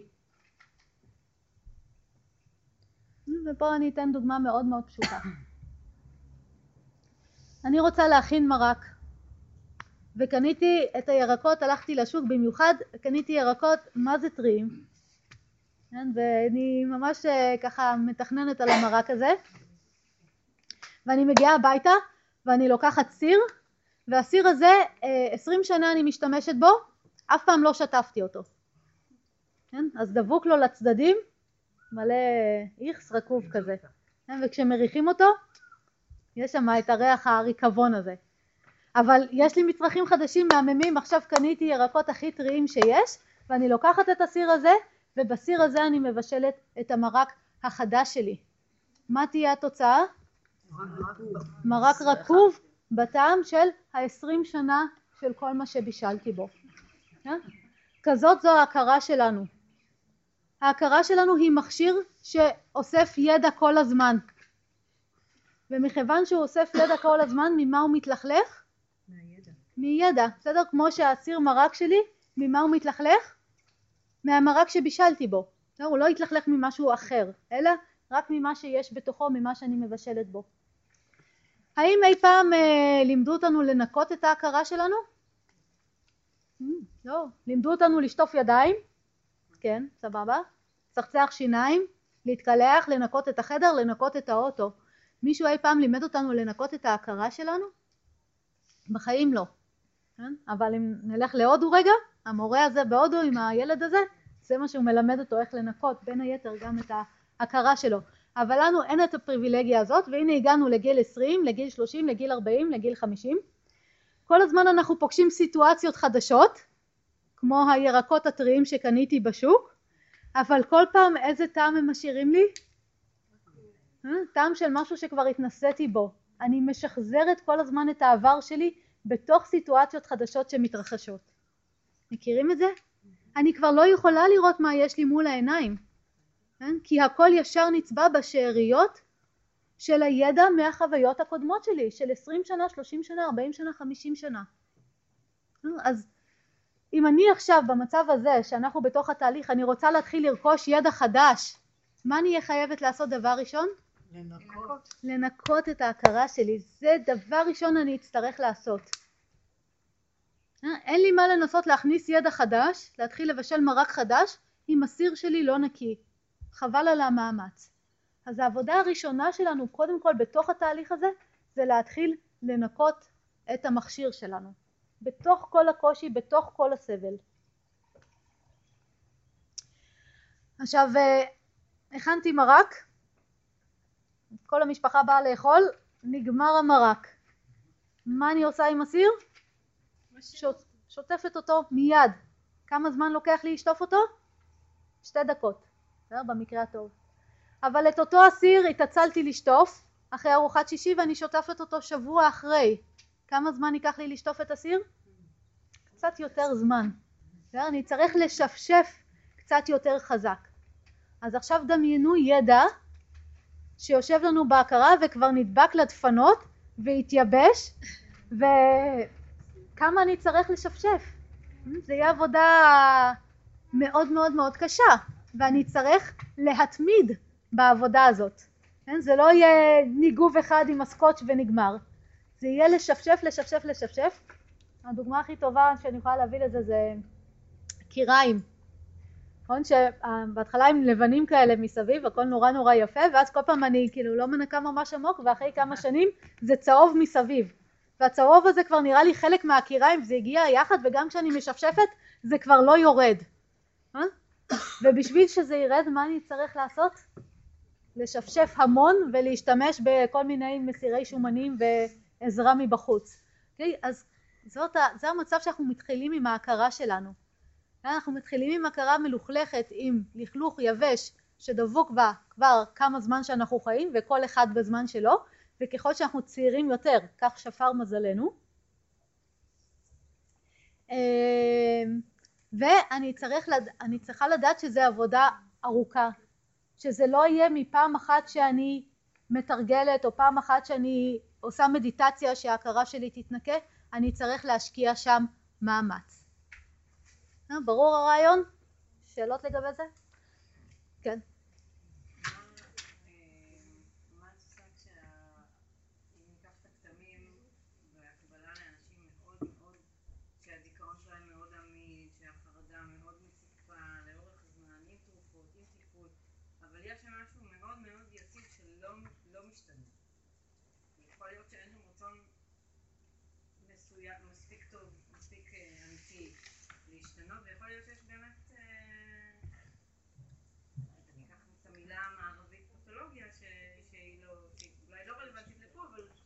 אני לא אכניס את זה לפתולוגיה, אני פשוט אגיד המערכת שלהם מאוד מאוד נחלשה okay. משנים של חוסר אונים מול הדבר הזה, משנים של ידע, לא, של ידע שגוי ומשנים של הרעלה של המערכת עם הכדורים האלה. אני לא נגד הכדורים, כשצריך אותם אפשר להשתמש לזמן מוגבל, אבל קראתם פעם את תופעות הלוואי של הכדורים האלה? אבל אני לא מדברת בסדר, אבל אני מדברת שנים, כן, של, שהבן אדם הזה של חוסר אונים מול ההכרה, זה הרעיון. זה היום זה נראה אישיות כמו שהקיריים שלי, החום הזה מסביב זה נראה שזה באישיות שלהם. אבל אם אני אגרד מספיק טוב אני אגלה שלא, או אם אני אזכר, כן, שנולדתי זה לא היה שם. כשקניתי את הקיריים החום הזה מסביב לא היה שם. זה תהליך ארוך, מאמין לי אנחנו נדבר על זה, כן? אבל זה תהליך ארוך אבל הוא יהיה, מה שאנחנו צריכים לזכור, שהוא יהיה הכי מתגמל בעולם, וזה מה שחשוב, שהוא יהיה הכי מתגמל בעולם יותר מהרבה מאוד תהליכים אחרים שאני יכולה לעשות. עוד שאלות? איפה כן? יש אה, דברים בלכלוך הזה, שלמרות שהם מפעם, אנחנו יכולים להשתמש בהם. Mhm. זאת אומרת, אה, אני תוהה אם צריך אה, לנקות את ההכרה, או יותר אה, לעשות שם סדר. אה, זה תלוי מה המטרה שלי. כשאני רוצה לפגוש סיטואציה חדשה כמו שהיא, כדאי שאני אראה את הידע שעולה לי, אראה את התגובה שעולה לי להכרה שזה, לסיטואציה שזה יהיה על ידע קודם, אבל אני יכולה להזכיר לעצמי, רגע, זאת סיטואציה חדשה, למשל בזוגיות אנחנו רואים את זה, כל כך התרגלתי לבן זוג שלי, שאני לא רואה שכל יום זה סיטואציה חדשה שאני פוגשת אותו. מבחינתי זה, אה, זה בכלל אה, מה שכבר 40 שנה קורה בינינו. אה? אבל אז במקרה הזה למשל שווה לי לשים את זה בצד, או, לפחות לדעת שזה שם, אבל לדעת שזה לא שמיש לי כרגע בשביל הסיטואציה הזאת, שאני יכולה להסתכל על הסיטואציה הזאת כפי שהיא, ולא דרך ההתניות שלי. ויש מצבים אחרים שבהם הידע שיש לי זה ידע שימושי, כן? למשל כשאני באה לעשות משהו ואני יודעת כבר איך לעשות אותו הכי טוב, מהידע הקודם שיש לי, בהחלט אני יכולה להשתמש בזה. אז זה תמיד תלוי באיזה מצב, וכשאנחנו נדבר על איך להשתמש בהכרה שלנו, זה יהיה יותר ברור. עוד שאלות? אוקיי. אז הדבר הראשון שאנחנו נצטרך לעשות זה לנקות את ההכרה שלנו. אה, ונתנו את הדוגמה, ודבר שני שאנחנו נצטרך לעשות זה לייצב אותה. לייצב את המערכת.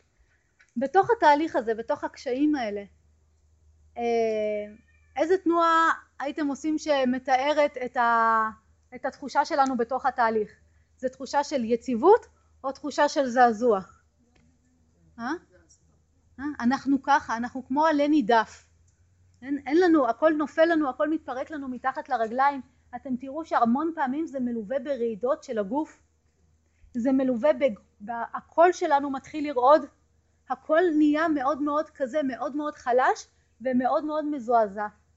וכל דבר קטן מזעזע אותנו עוד יותר. זה לא היציבות הרגילה של החיים שלנו. סיטואציה הכי קטנה של להחליט מה לאכול הופכת להיות הוא אחד הדברים שיותר מזעזעים אותי. אז כל המערכת שלנו נהיית מאוד מאוד לא יציבה ובשביל לרכוש ידע חדש אני חייבת שהמערכת שלי תהיה יציבה. למה אני צריכה שהיא תהיה יציבה? או תגידו לי אתם. למה בשביל לרכוש ידע חדש אני צריכה שהמערכת שלי תהיה יציבה? לא בגלל זה, בשביל לרכוש ידע חדש. אה?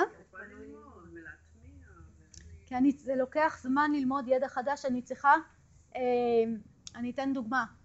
כשאני נכנסת לחדר ואני עכשיו רוצה לדעת מה נמצא בחדר, כן, אני רוצה להיות מסוגלת לתאר בדיוק מה נמצא, איזה רהיטים נמצאים בחדר ואיך הם נראים.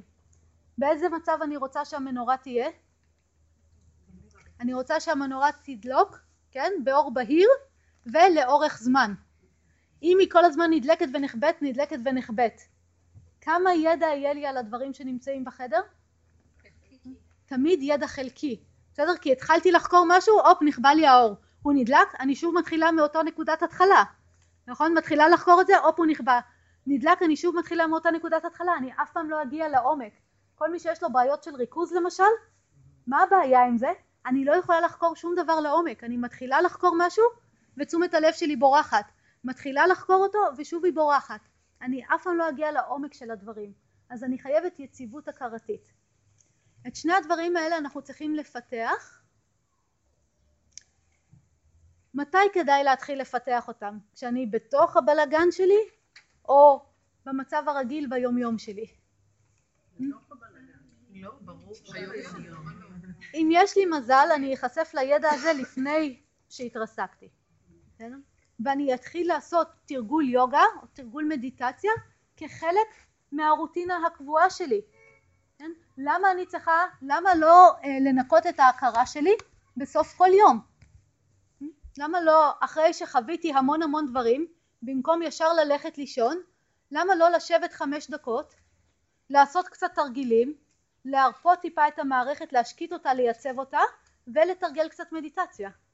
אם אני אעשה את זה על בסיס יומי, ההכרה שלי תלך ותתנקה, תלך ותתייצב, כך שכשאני אגיע למצב שבו הכל מתפורר לי, באיזה מצב אני אגיע? כבר יותר טוב.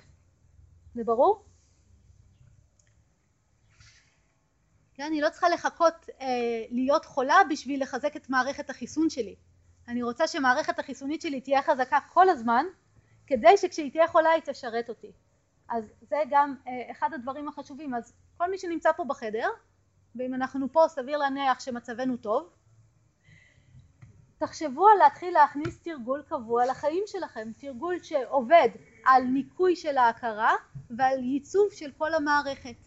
תעשו את זה חמש דקות ביום, זה ישרת אתכם כל, לא משנה מה יקרה, ואייל פה זה מחזיר אותי לשאלה שלך, כן, זה מה שאני בשליטה שלי אני יכולה לעשות, נכון? לחזק את המערכת שלי, אה, לנקות אותה כל יום, ואז כשהחיים מזמנים אותי עם משהו שאין לי שליטה עליו, איך אני אפגוש אותו? קצת יותר טוב. בסדר? הוא קצת פחות יטלטל אותי. אז- בדיוק. אבל ברוב המקרים אנחנו לא מודעים, פועלים רק כשמשהו מפסיק. בדיוק. אז בוא ניקח, אז קודם כל אמרנו, עדיף לנו כבר להתחיל, ואנחנו אה, עוד נפגוש ככה כמה תרגילים בקטנה של מה אנחנו יכולים לעשות, ואנחנו נראה גם שלא צריך יותר מחמש דקות, ואולי כבר פגשתם את זה בתרגול שעשינו בהתחלה, של הספירת נשימה. שמתם לב מה זה עשה? מה זה עשה? זה ישר ייצב, נכון? היינו ככה, ספרנו והמשכנו טיפה יותר אה, יציבים, טיפה יותר ממוקדים. זה לא היה יותר מחמש דקות, וזה בדיוק מה שאנחנו רוצים להשיג. אז זה אני יכולה ביומיום הרגיל שלי, וכשהמצב כבר התפרק לי, זה אני אצטרך להכניס לתוך הפירוק. נגיד אם אין לי ניסיון, אני אצטרך ללמוד את זה. זה יהיה הכדור שאני לוקחת. יהיה לי תרגול יומי, המרשם שאני אתן, אם אני מלווה מישהו בתוך תהליך כזה, המרשם שאני אתן לו יהיה מרשם של תרגול, שהוא יצטרך לעשות לפחות פעמיים ביום. והתרגול הזה, המטרה שלו תהיה לייצב את המערכת ולנקות אותה, או לנקות אותה ולייצב אותה. יש תופעות לוואי לתרגול הזה? לא. כן? זה אחד הדברים החשובים שכדאי לשים, לשים לב אליהם. אין לזה תופעות לוואי, זה מחזק לי את כל המערכת. הרפואה המערבית עובדת על לחזק דבר אחד ולהחליש דברים אחרים. למשל, אני לוקחת כדורים לכולסטרול ופוגעת בכבד שלי. מה ההיגיון בזה? אין בזה שום היגיון. ביוגה אני מבינה שכל המערכת שלי זה דבר אחד הומוגני, ואם אני מחלישה דבר אחד, אני כאילו לא חיזקתי את המערכת. אז כל דבר שאנחנו נעשה יחזק את כל המערכת.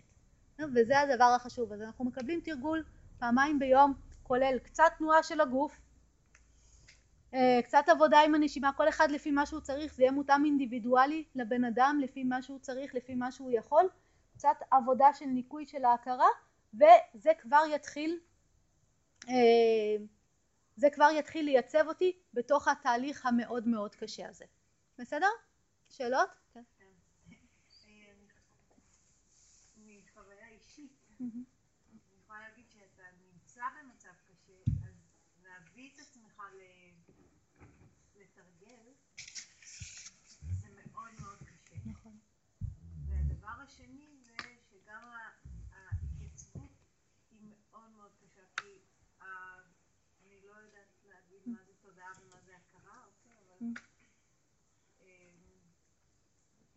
בשפה שלי גלי התודעה הם מטורפים, גלי הכרה, כן. ואז בעצם היכולת שלך לעשות את זה לבד, אם אתה לא באמת סופר בקיא בזה, הוא כמעט בלתי אפשרי. נכון מאוד, הערה ואין מצוינת. לך כמעט את הכוח אה, לעשות את זה, אז צריך באמת מישהו שיעשה את זה.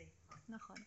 אנחנו נצטרך המון המון תמיכה, וכמו שאמרת, אם אני מנוסה כבר, אני אוכל להדריך את עצמי, ואני לא אצטרך כל כך הרבה תמיכה מבחוץ, אבל אם אני לא מנוסה, אני אצטרך תמיכה מבחוץ, ולכן, למשל, אם אני מלווה אדם בתוך התהליך הזה, זה יהיה, אם אפשר, מפגשים כל יום, ולתרגל ביחד, ואם אי אפשר, אז שיחות בטלפון כל יום, ולהיפגש כשאפשר, או מישהו מבני המשפחה שעושה איתו את, את העבודה, כן? זה יהיה חייב להיות כזה.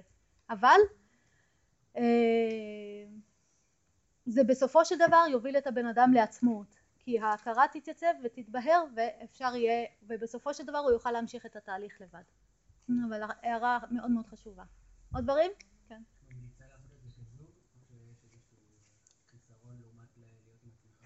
נו, אין בעיה, כל תמיכה שתהיה לנו היא טובה. כל, המטרה היא לעשות. אז לא משנה מה עוזר לי לעשות את זה, אה, אני נשארת בלעשות וזה מצוין. אז אם זה בזוג, אם זה... אם, לא משנה מה. כן, אפילו לתגמל את עצמי, להגיד אה, אני עושה את זה ואז אני מקבלת אה, משהו שאני אוהבת. כן, או חיזוקים חיוביים, כל דבר שצריך. כן, העיקר לעשות, לגמרי ככה. כן, כן, אני עושה את זה וחוזרת למיטה. כן, זה הפרס שלי. כל דבר, אבל בשביל שאני אוכל לעשות. עוד שאלות? כן. כשאת נותנת אה, דוגמאות על אה, על רפואה מערבית, על המערב, לדוגמה כולסטרול, אנשים שלוקחים אה, תרופות נגד כולסטרול, הם לוקחים כי יש להם כולסטרול גבוה. מהמם. אה, ברור שבצד השני יש פגיעה במערכות. יכול להיות שאם מראש הם היו חיים חיים נכונים ומוקפדים יותר מכל מיני בחינות, לא היה להם כולסטרול. השאלה אם אם הרפואה, אם, אם יש לנו דרך לפתור את הבעיה בלי לקחת את התרופות הבאות. כן, אז ביוגה תרפיה למשל, מה שמנחה אותנו, אנחנו אומרים כזה דבר, אורח חיים לא מותאם יצר את הבעיה, אורח חיים מותאם יפתור את הבעיה. אז במקום לתת כדורים לכולסטרול, אני אשנה את אורח החיים, אני אשנה את התזונה, אני אוסיף איזשהו תרגול, ובגלל ששיניתי את אורח החיים שלי, הכולסטרול יתחיל לרדת. וכל המערכת תתחזק. זה, על זה היוגה תרפיה מושתתת. אורח חיים לא מותאם יצר את הבעיה, אורח חיים מותאם יפתור את הבעיה. ואם תבדקו, תבדקו אה, את, ה, את הדברים שאתם מתמודדים איתם בחיים, אה, לא יודעת, למשל השמנה. ממה זה נובע? מאורך החיים שלי. כאבים בגב, ממה זה נובע? מאורח החיים שלי. אה, כן, כל הדברים האלה אתם, אתם, תמצאו מה באורח החיים שלכם מפתח את המצב הזה. עכשיו אני לא אומרת שאין תורשה, גנים, נטיות קודמות, הכל יש, אבל עדיין אני יכולה ליצור את המצב, את, לתת את התנאים הכי טובים לבריאות ובתוך זה הגוף שלי יעשה מה שהוא יכול או כל המערכת שלי תעשה מה שהיא יכולה. כן. אה, אנחנו נעשה משהו מאוד מאוד קטן שיכלול גם אסנה וגם אה, זה. והרעיון הוא שנשארים בתוך האסנה בהתבוננות ואז כאילו את מנחה או שדווקא כשעושים איזה ויניאסה מהירה כזאת כדי שיהיה איזה מין אה, אנחנו מתאימים את התרגול אישית, אז זה תלוי בבן אדם מה הוא צריך. אני אסתכל על הבן אדם ולפי האבחון שאני עושה לו, לפי זה אני אתאים לו את התרגול. אז אה, כלל שהם במצב אין, בדרך כלל, יש מאוד אינדיבידואלי. אה, אם לדבר בדרך כלל זה יהיה משהו שהוא קצת יוצר אה, הפוך ממה, שה, אה, ממה שהתופעות. אז התופעות הן תמיד קצת מכנסות וסוגרות, אז זה יהיה לפתוח ולהגדיל, זה יהיה המחשבה בגדול. אבל איך נעשה את זה זה כבר מותאם לבן אדם. עוד שאלות? אוקיי, אז הדבר הבא שאנחנו, כן.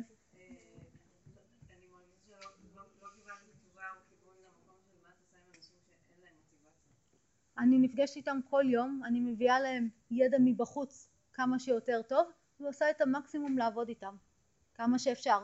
כשבן אדם לגמרי אין לו מוטיבציה והוא לגמרי לא משתף פעולה, זאת ההתנסות שלו.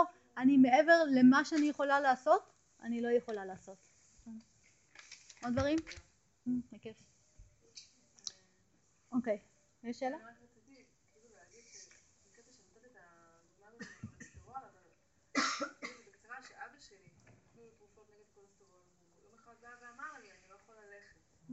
הוא. ואז אני ראיתי איזשהו סרטון, והוא הלך לאיזשהו רופא סין שהפך אותו לטבעוני. הוא עושה את זה בהדרגה, גם היום הוא אוכל פה ושם גבינה, וזה לא שהוא עושה את זה, אבל בגלל שגם הוא, יש לו כוח רצון מאוד גדול, אז הוא ישר שינה את הכל. הוא אמר לי לפני איזה כמה שבועות שהוא כבר הפסיק את התרופות. מהמם. ושהוא כל הזמן עושה בדיקות ואין לו כולסטרול. נכון, ככה זה בדיוק.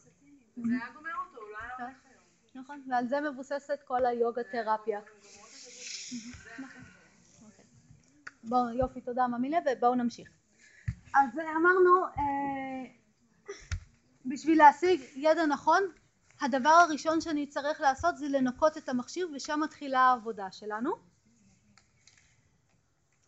ואז אה, אנחנו נוכל בעצם להתחיל לחקור את הידע הזה.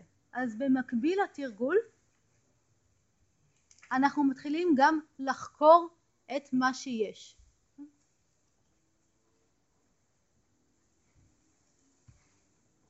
ואנחנו תמיד נתחיל לחקור את מה שיש ולא את מה שנרצה, מה שאנחנו רוצים שיהיה. למה? כי אנחנו יכולים לחקור רק את מה שנמצא לנו מול העיניים. איזושהי פנטזיה שלי, אין לי מה לחקור. אני צריכה לחקור את מה שנמצא לי מול העיניים. ומה נמצא לי מול העיניים בתוך הקושי הזה?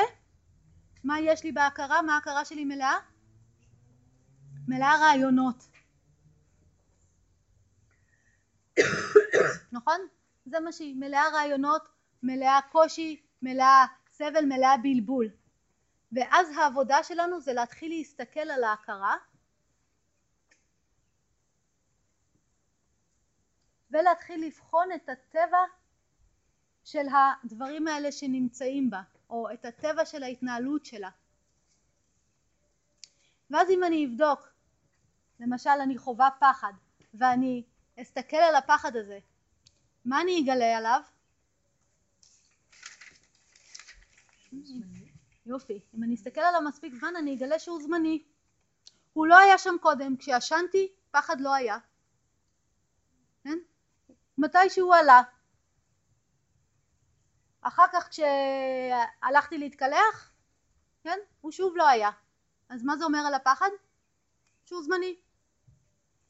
אני חוקרת בלבול, כן? בלבול זה גם משהו שמאפיין את המצב הזה. אני מסתכלת על הבלבול. כשהוא נמצא, אני רואה אותו.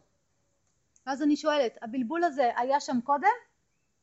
לא, הוא עלה עכשיו, למה? כי קיבלתי טלפון מהעבודה ואני לא רוצה לענות. בסדר? אז הוא לא היה שם קודם, עכשיו הוא נמצא. הוא יהיה פה לנצח? לא, הוא גם מתישהו יעבור. ואז אני מתחילה לגלות את הזמניות של כל הרעיונות שיש לי בהכרה, או את הזמניות של כל התחושות וכל המצבים ההכרתיים.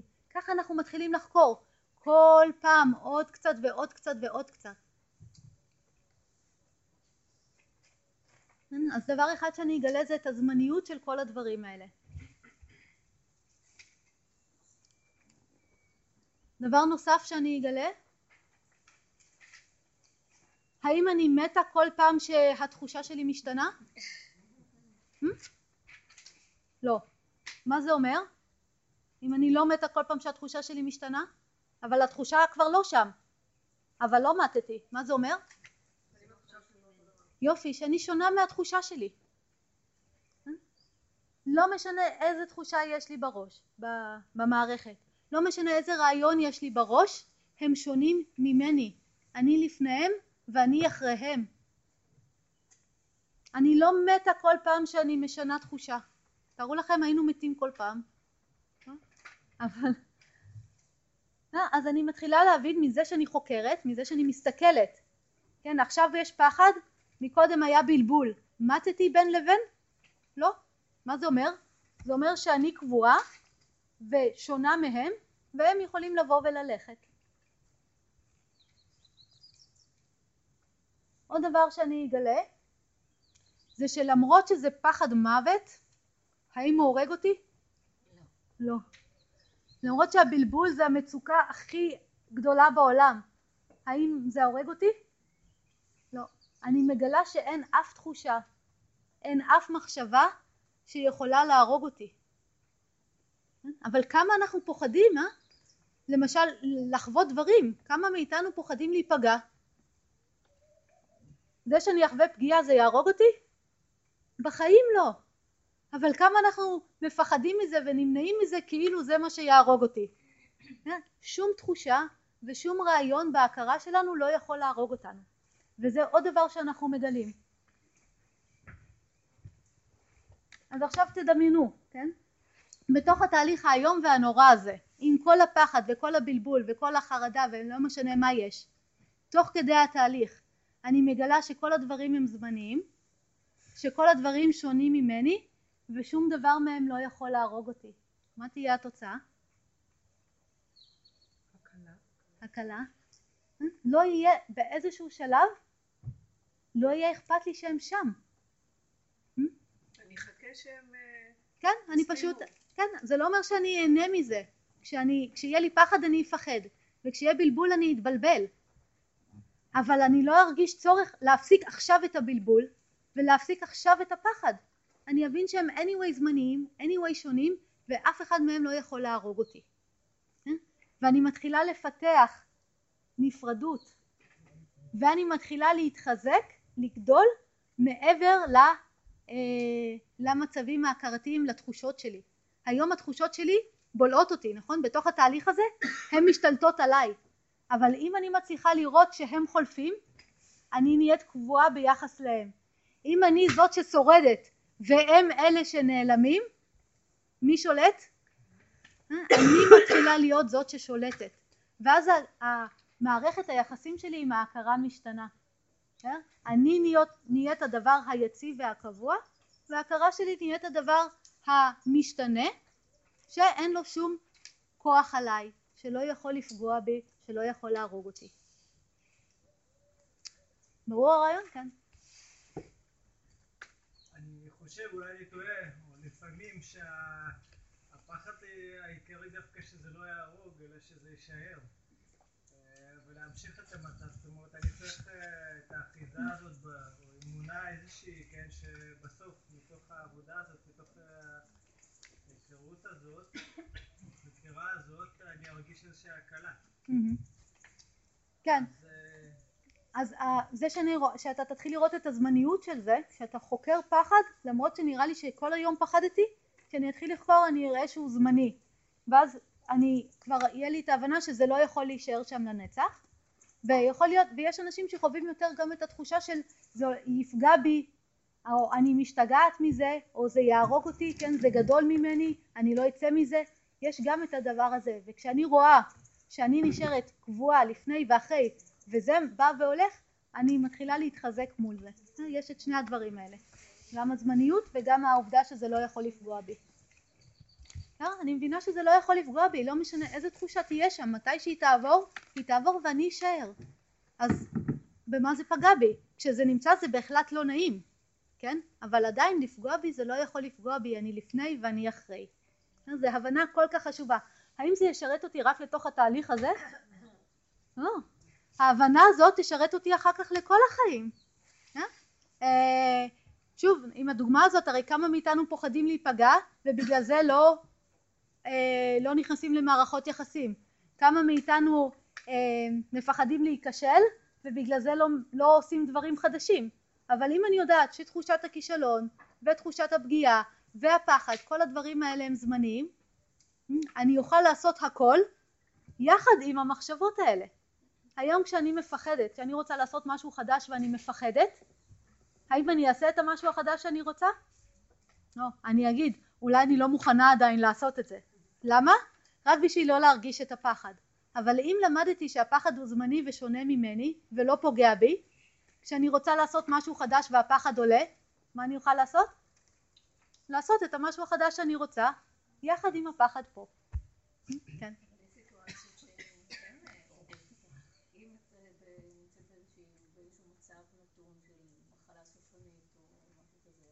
נכון. אין שום בעיה, אבל מה שיהרוג אותך בסופו של דבר זה שהלב שלך יפסיק לפעום או שהנשימה תפסיק. זה אף פעם לא יהיה הפחד שיהרוג אותך. לא, נכון.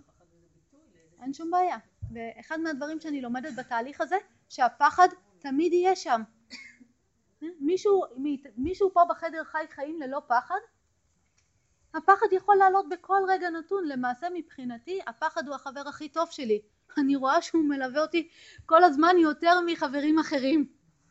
ואני לומדת שהוא נמצא שם תמיד, כשאני מנסה לעשות דבר חדש, כשאני, ברגע שכואב לי משהו, הפחד עולה, כשאני צריכה לעלות על מטוס הפחד עולה, לפעמים בכביש הפחד עולה, אז אני אומרת, סבבה, אז הוא נמצא שם תמיד.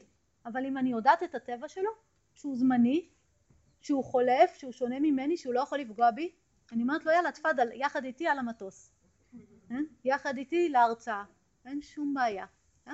וזה אחד הדברים שאנחנו לומדים וזה ישרת אותנו אחר כך לכל החיים.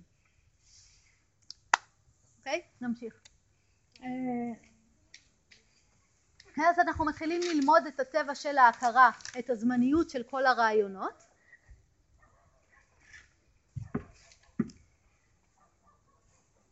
ואנחנו מתחילים להבין שאנחנו שונים מההכרה שלנו.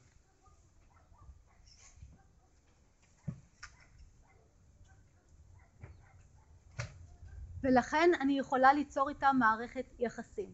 אם משהו שהוא לא שונה ממני, אני לא יכולה ליצור מערכת יחסים. נכון? מתי מערכת יחסים קיימת? רק כשיש איזושהי הפרדה. אז מהרגע שההפרדה הזאת נוצרה, הבנתי שאני מסוגלת להתבונן על ההכרה שלי. עכשיו אני יכולה להתחיל ליצור איתה מערכת יחסים. ואז אנחנו אה, בעצם מתחילים לחקור למה נועד כל המכשיר הזה שאנחנו קוראים לו הכרה וגוף. למה נועדה כל המערכת הזאת. ומה שאנחנו נגלה זה שזה בא בשביל לשרת אותנו.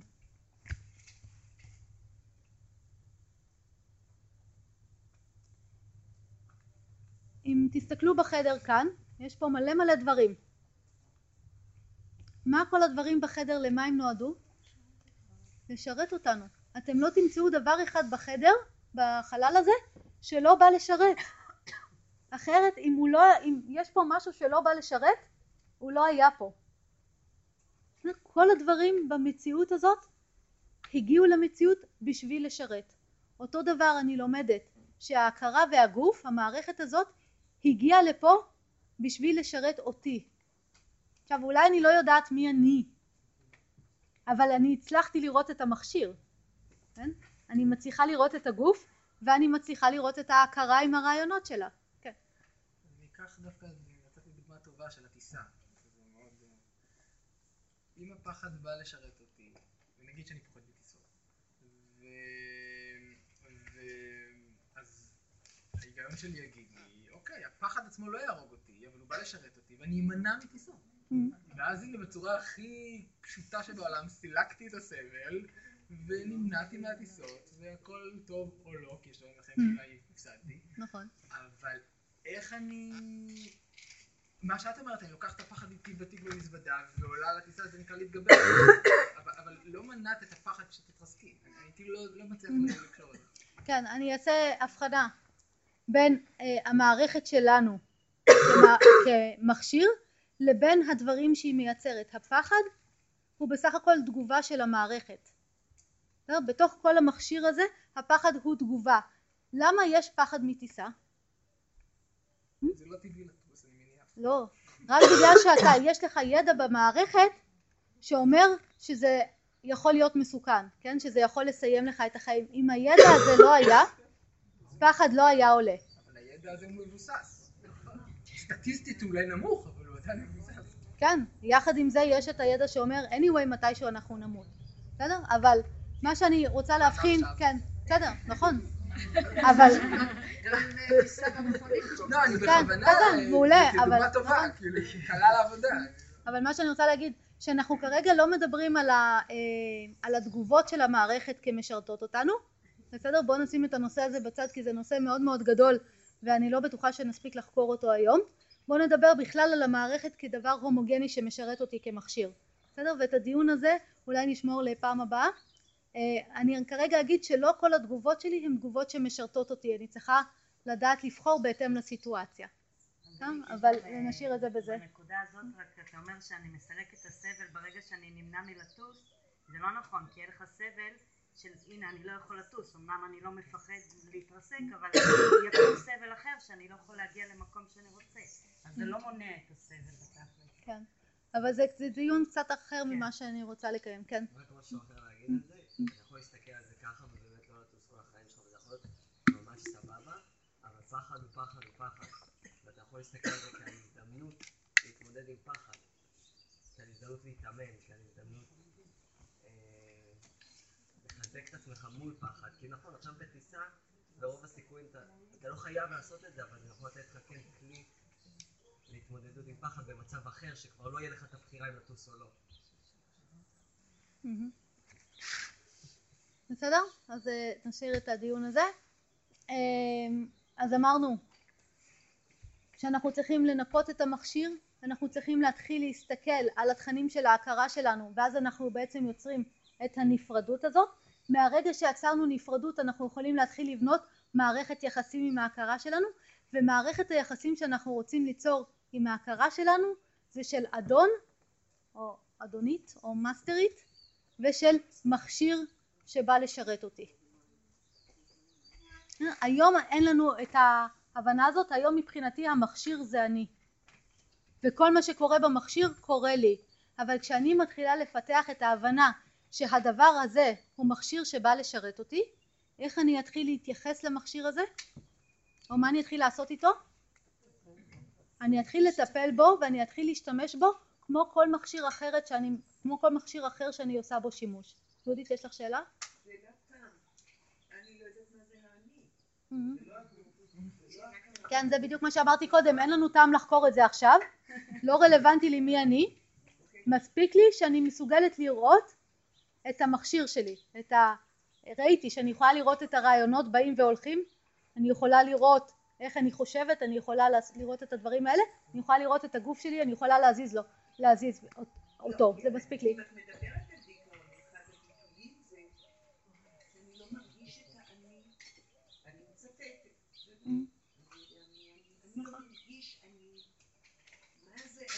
נכון ו- אז את אומרת, אבל את כל השאלה הגדולה הזאת, אני שמה... נכון אין לי צורך כי מהרגע שאני אתחיל להשתמש במכשיר בצורה טובה הוא יפתור לי את השאלה הזאת. כי מה שהמכשיר בא לעשות הוא בא להקנות לי ידע. אז עכשיו אם אני רוצה לדעת ידע על מי אני מאיפה אני אקבל דרך אני חייבת להשתמש במכשיר שלי בצורה טובה בשביל לרכוש בשביל שאני אקבל את הידע הזה. אז קודם כל אני צריכה לארגן מערכת יחסים של אדון מול המכשיר שלו ומהרגע שאני מבססת את מערכת היחסים הזאת בצורה כזאת יקרו כמה דברים קודם כל אני אה, אתחיל לנקות את המכשיר שלי על בסיס יומי כמו שכבר דיברנו כמו שאני מנקה את הסיר אחרי שאני משתמשת בו בסדר? כמו שאני מנקה את האוטו, את הבית, את החדר בסדר? כי אני אבין אם המכשיר שלי לא נקי הוא ישרת אותי פחות טוב אז למה להחזיק מכשיר לא נקי? אז זה דבר אחד שאני מתחילה דבר שני אני מתחילה לתחזק אותו שזה שונה מהניקוי שלו כן? ניקוי זה למשל אה, זה שאני לוקחת את האוטו לרחיצת מכוניות או זורקת את הזבל בסוף טיול ותחזוק זה להכניס אותו למוסך לטיפול עשרת אלפים. בסדר? אני אבין שאני צריכה לתחזק את המערכת שלי שפעם בכמה זמן אני צריכה לשים אותה טיפה להשבית אותה כן? בשבת אחת. טיפה לקחת זמן לעצמי ולעשות עבודה של תחזוקה קצת יותר לעומק. או למשל אני יודעת שאני צריכה להאכיל אותה באופן קבוע במשהו שהוא מיטיב איתה. למשל אף אחד מאיתנו לא יחשוב על לשים דלק לא טוב ברכב שלו ואף אחד מאיתנו לא יחשוב על לשים את הטלפון לחבר אותו לחשמל יותר גבוה ממה שהוא צריך. נכון? אבל כמה מאיתנו אוכלים יותר ממה שאנחנו צריכים? וכמה מאיתנו אוכלים זבל במקום לאכול משהו מזין? למה? כי אין לנו הבנה שזה מכשיר שבא לשרת אותנו. כן? אני לא מצליחה לעשות את ההפרדה הזאת, אני אומרת במכשיר יש תשוקה, כלומר יש לי תשוקה לאכול משהו מגעיל או לא מזין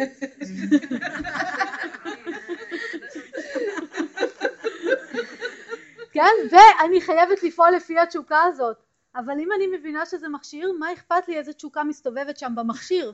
אם אני האדון שלו אין לי שום סיבה לשים אותו במצב שלו שיגרום לו לתפקד פחות טוב. לא, ואז אני מתחילה באופן יומיומי לדאוג למכשיר שלי בצורה יותר טובה וכל פעם שצריך להכניס אותו לטיפול עשרת אלפים.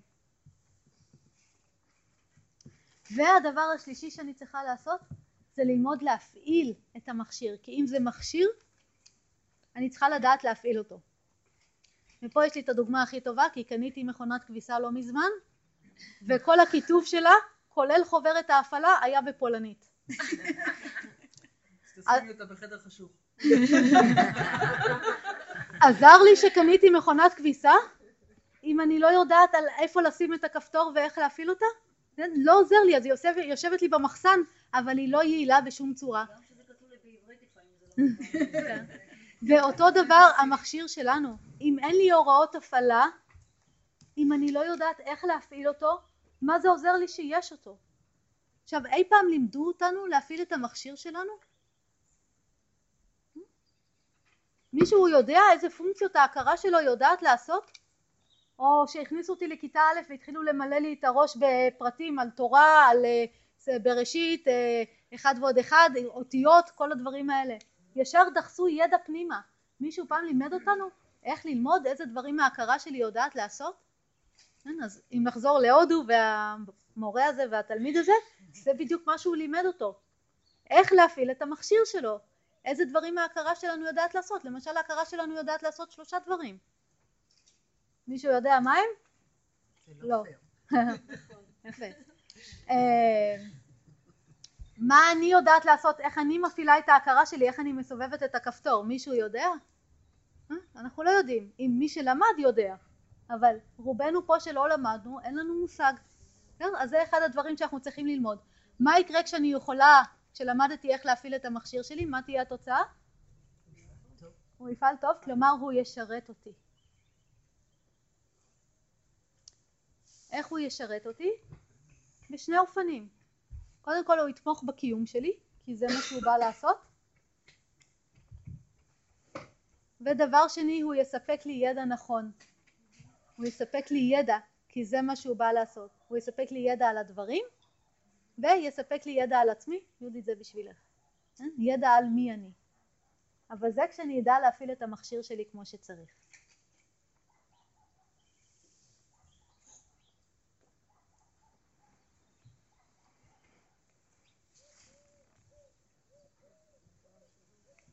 אז כל הדבר הזה של אה, איך לנקות, לתחזק ולהפעיל את המכשיר זה מה שנקרא יוגה. היוגה זה כמו המניואל של המערכת האנושית, היא הגיעה לעולם כשהמערכת האנושית הראשונה הגיעה לעולם והידע הזה, המניואל הזה, עובר מדור לדור. כן? וכל פעם מחדש יש מי שמלמד איך להפעיל את המערכת. ועכשיו יש פה נקודה מאוד חשובה. האם אני צריכה לדעת איך מכונת כביסה עובדת בשביל להפעיל אותה? לא. כן, והרבה מאיתנו נתקעים באיך המערכת האנושית עובדת. כן, לנסות להבין את זה. אבל מתי יש לי צורך לדעת איך מכונת כביסה עובדת? רק כשאני מה? רק כשאני הטכנאי. כן? אבל מכיוון שאנחנו לא באנו להיות טכנאי הכרות או טכנאים של המערכת האנושית, מספיק לנו לדעת איך לתפעל את זה. אבל כל השאלות של אה, מה המשמעות ואיך זה עובד ואיך זה משפיע ומה מחובר למה, אין לנו צורך.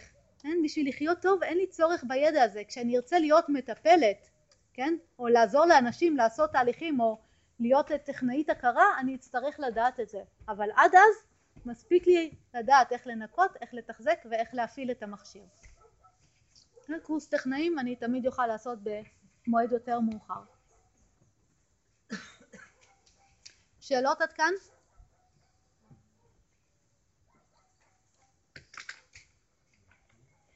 אוקיי, עוד דבר ששווה להזכיר שלא הזכרתי, כשאני לומדת על הטבע של ההכרה שלי, אני אגלה שהיא מייצרת כל הזמן מחשבות. כן, או מייצרת כל הזמן רעיונות או מייצרת כל הזמן תחושות. במצב רגיל אנחנו מתעסקים עם התוכן של המחשבות, עם התוכן של הרעיונות ועם התוכן של התחושות. כן, אני אומרת אני שמחה או עצובה. אני אומרת אה, בא לי לעשות את זה, לא בא לי לעשות את זה, אנחנו כל הזמן בסיפור, כל הזמן בתוכן. כשאני לומדת איך ההכרה שלי עובדת, אני מבינה שזה לא משנה אם זו תחושה של עצב או תחושה של שמחה. אני מבינה שתחושה היא תחושה. אני מבינה שזה לא משנה אם זה אה, הרעיון הזה או רעיון אחר. אני מבינה שרעיון זה רעיון, אני מבינה את המהות של רעיון. אני מבינה שזה לא משנה אם יש לי מחשבה של אני הבן אדם הכי מדהים בעולם, או יש לי את המחשבה של אני הבן אדם הכי חרא בעולם. למה? למה זה לא משנה? זה רק מחשבה. כי מחשבה היא מחשבה, ואני יודעת את הטבע שלה, זמנית, שונה ממני ולא יכולה לפגוע בי. בסדר? עכשיו בפסיכולוגיה הקונבנציונלית, לא כל מה שמתפתח ולאט לאט הם מתחילים להבין יותר ויותר. במה הפסיכולוגיה מתעסקת? בסיפור, בתוכן. היא מתחילה לחקור את היחסים שלי עם אמא שלי ואת היחסים שלי עם אבא שלי ואת הטראומה הזאת ואת הטראומה האחרת. ביוגה אין לנו צורך ללכת לסיפור. אני מבינה, זאת התנסות, ככה ההתנסות מרגישה, מה זה משנה מה גרם להתנסות הזה. אני מבינה, זה ידע. מה זה משנה איזה, מה מוכל בידע הזה, מה הסיפור של הידע הזה. אני, בדיוק. אני מבינה, זאת מחשבה. מה זה משנה מה התוכן של המחשבה. כן? מה שהפסיכולוגיה מנסה לעשות זה לשחרר אותנו מלעקור איזשהו עץ של סבל, נגיד תדמיינו עץ, שכל העץ הזה זה סבל, והיא מנסה לעקור את זה על ידי זה שהיא כותפת עלה עלה. כן? אומרת אוקיי נטפל ביחסים שלי עם אבא שלי, נטפל ביחסים שלי עם אמא שלי, נטפל ביחסים שלי עם עצמי, ביחסים שלי עם המקום שאני גרה בו, עם העבודה שלי, עם הבן זוג שלי, עלה עלה. כל פעם שאני כותפת עלה, צומחים בערך עשרים חזרה. אם אני רוצה לעקור עץ, מה אני צריכה לעשות? לשורש. לשורש או לגזע. בסדר? את הגזע אני יכולה לחתוך. בסדר? אבל עלה עלה לא יעזור לי. בסדר? מה זה ללכת לגזע? זה אומר להבין את המהות של איך ההכרה עובדת. מה זה הדבר הזה?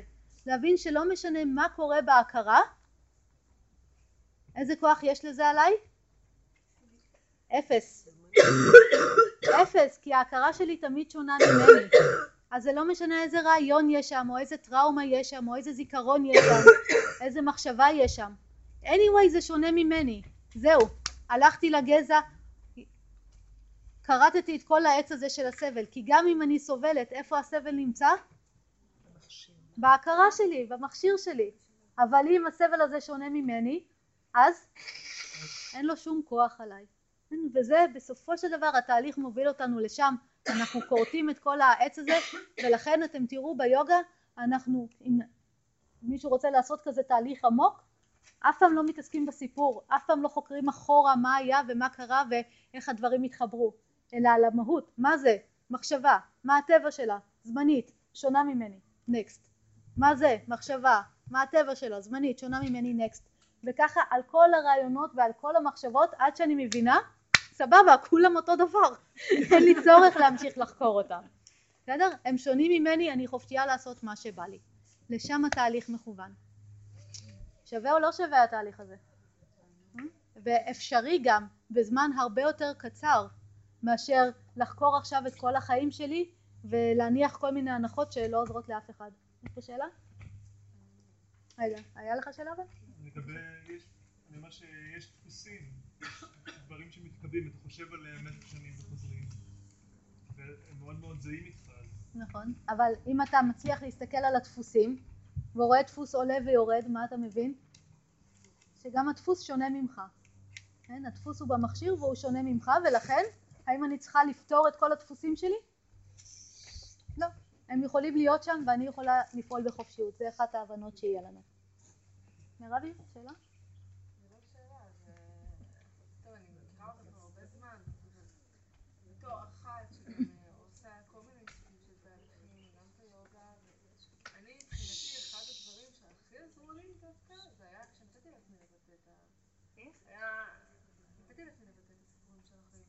נכון, אין שום בעיה. כי לא נתקעתי רק שם, וגם זה היה נשימה מעגלית, זה לא...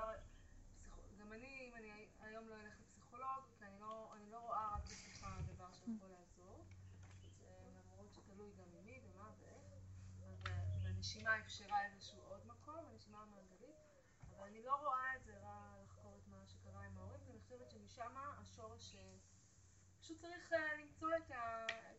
אין בעיה לעשות עוד המון דברים במקביל, אני לא שוללת שום דבר, אבל כשאנחנו... אין שום בעיה לשלב את זה עם עוד המון עבודה, כמו שאמרנו אין בעיה גם להיעזר בכדורים או כל דבר שצריך, אבל בסופו של דבר כשאני אבין שההכרה שלי שונה ממני זה יהיה הפתרון הסופי לכל העניין הזה או משם יהיה לי את החופש הזה שאני מחפשת חופש לפעול. אוקיי עוד דבר אחד שנשאר לנו לפני שאנחנו נתרגל חמש דקות. איך אני מפעילה את ההכרה שלי והדרך שלנו להפעיל את ההכרה שלנו זה על ידי הכוונה של תשומת הלב. כן? ואנחנו נראה. אם יש לנו יכולת אחת מולדת זה לכוון את תשומת הלב כרצוננו ממקום למקום. זה משהו שאני יכולה כשאני, אה, זה כמו השריר הזה שיש לי ביד, הוא תמיד נמצא שם השריר הזה, אבל היום אני יכולה להרים איתו שני קילו, אבל אם אני אתאמן אני אוכל גם להרים עשרים. היכולת שלי לכוון את תשומת הלב נמצאת כל הזמן, אבל בשביל לעבוד מול משקל קשה יותר, למשל מול מחשבות טורדניות, אני אצטרך שהיכולת הזאת תהיה יותר חזקה, יותר מפותחת. ואחד הדברים שאנחנו נעבוד עליהם זה להבין או לפתח את השליטה שלנו בתשומת הלב, כך שכשבאים לי מיליון רעיונות ואחד אומר הכל נורא והיום הכל חרא הכל חרא הכל חרא בכל מיני וריאציות אבל יש שם גם קולות שאומרים אבל אני בתהליך של למידה והתפתחות לאן אני אעביר את תשומת הלב? אני בתהליך של למידה והתפתחות אני אוכל להתחיל לבחור להפנות את תשומת הלב שלי למה שמועיל מתוך כל ההיצע הזה שההכרה מביאה לי ומה תשומת הלב שלנו עושה? היא מצמיחה כל דבר שהיא פוגשת. אם אני אתן תשומת לב לילדים שלי, הילדים שלי יגדלו. אני אתן תשומת לב לגינה, הגינה תגדל. אני אתן תשומת לב למחשבות שליליות, הם יגדלו. אני אתן תשומת לב למחשבות חיוביות, הם יגדלו. כן? אז הכוח שלנו על המכשיר הוא בשליטה שלנו על תשומת הלב. וכשאני מפתחת את היכולת הזאת, זה מה שאנחנו עושים גם בתהליך הזה, אני בכל רגע נתון יכולה לבחור לאן להפנות את תשומת הלב שלי.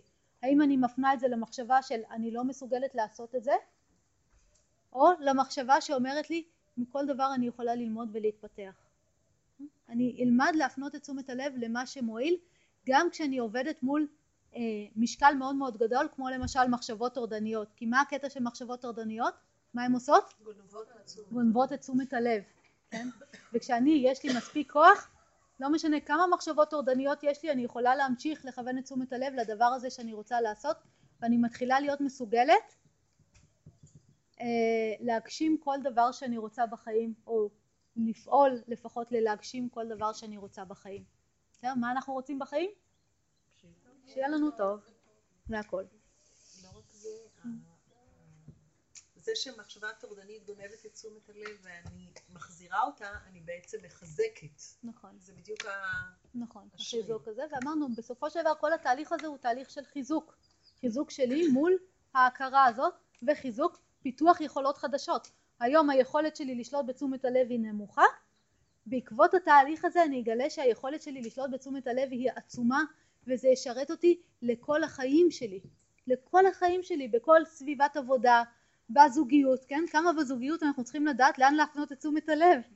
כן? אני צריכה, אם אני לא יודעת, אני מהר מאוד אמצא את עצמי ברבנות. כן? כמה, בכל דבר, בגידול של ילדים, בתוך כל המצוקה הזאת שיש בחיים, אני צריכה, אם אני יודעת לאן להפנות את תשומת הלב, אם זה בשליטה שלי, מובטח לי שהחיים שלי ילכו לכיוון שאני רוצה. אמ, אז התוצאה תהיה שבכל רגע נתון אני אוכל לעשות את מה שבא לי ומכיוון שמה שבא לכולנו לעשות זה טוב התוצר יהיה טוב גם לנו וגם לאחרים. אמ, ולפני שניגש לתרגול התהליך הזה תמיד יהיה מלווה או הרבה מאיתנו לא תמיד בוא נגיד לרוב יהיה מלווה במחשבה וקצת הזכרנו את זה קודם מה יקרה אם זה יחזור וכשהמחשבה הזאת תעלה לי מה יקרה כשזה יחזור? מה אני אוכל לעשות?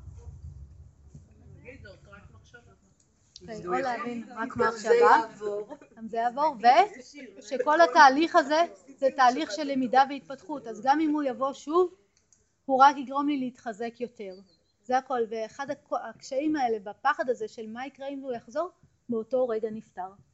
וזה התהליך שאנחנו עושים אה, בתוך המקום הזה של אה, מתוך חרדה ודיכאון הגענו בעצם להיות מאסטרים של ההכרה שלנו זה מה שאנחנו קוראים לו mastermind כן? אני מתחילה להיות המאסטר של המכשיר שלי וכשאני יודעת להשתמש, ב, כשאני יודעת להשתמש במכונת הכביסה שלי כמו שצריך מה התוצאה? הכביסה נקייה כשאני יודעת להשתמש ברכב שלי ולתחזק אותו ולהפעיל אותו כמו שצריך מה התוצאה? הוא לוקח אותי ממקום למקום כן? כשאני מתחזקת כשאני יודעת אה, להשתמש במכשיר שלי, בהכרה ובגוף ולתחזק ולהפעיל אותם, התוצאה זה שהם ישרתו אותי בחיים במקום לגרום לי סבל כמו שהם גרמו לי לפני זה. שאלות? כן. כן, למשל ריטריט זה כמו טיפול עשרת אלפים.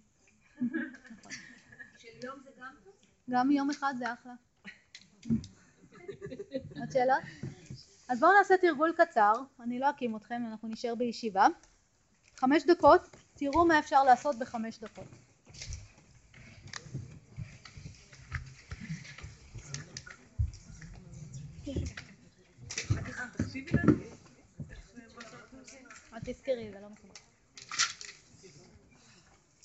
לא. אוקיי, אז בואו נשב בצורה נוחה, נעצום עיניים. אנחנו תמיד נרצה לראות מאיפה אנחנו מתחילים. אז תראו מה מצב המערכת שלכם כרגע גם מבחינת הגוף מבחינת האנרגיה כמה אתם ערניים עייפים אחרי כל הזיוני שכל האלה. אה, מה מצב ההכרה שלכם?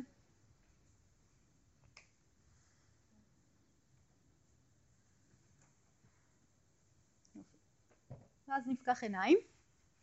התרגיל הראשון שלנו יהיה כזה עם השאיפה אנחנו נפתח את הידיים מלפנים מעלה. כמה שיותר רחב לפתוח את בית החזה נעצור את הנשימה בערך ארבע שניות כמה שנוח לנו ועם הנשיפה נוריד חזרה. ושוב שאיפה.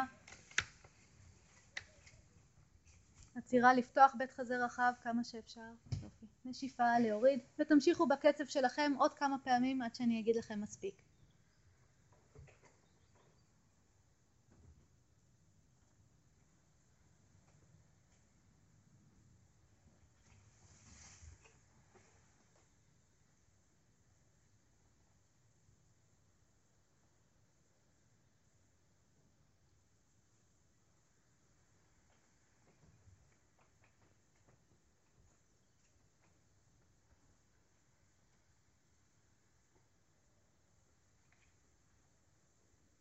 יופי, עוד פעם אחת.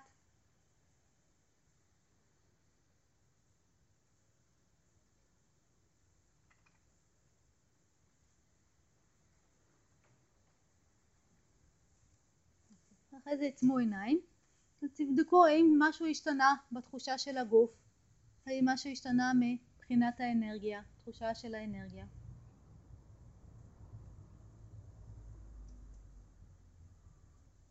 ואז הפנו תשומת לב לנשימה. והתחילו לספור כמה שניות אתם מכניסים אוויר וכמה שניות אתם מוציאים אוויר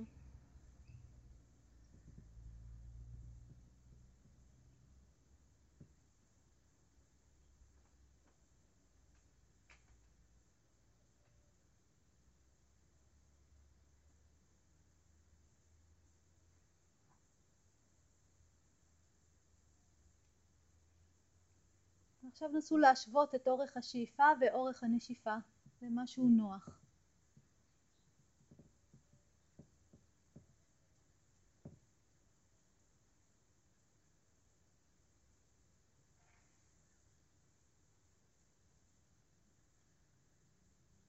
אחרי שמצאתם אורך שאיפה ונשיפה זהה, נסו כל פעם להעריך גם את השאיפה וגם את הנשיפה בשנייה אחת.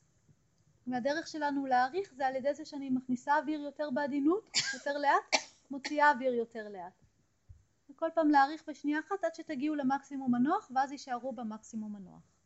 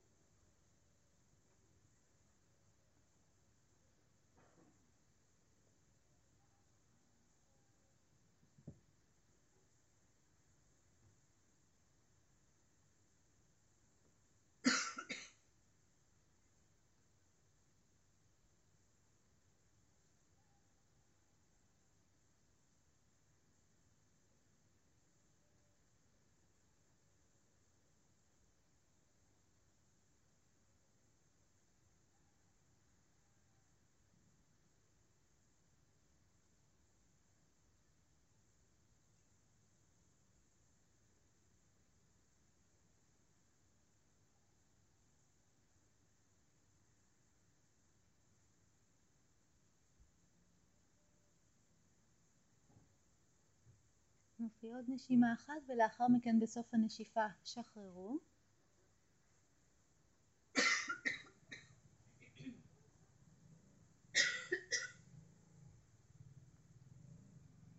עכשיו תראו מה מצב המערכת, האם משהו השתנה בתחושה של הגוף, בתחושה של האנרגיה, במצב של ההכרה.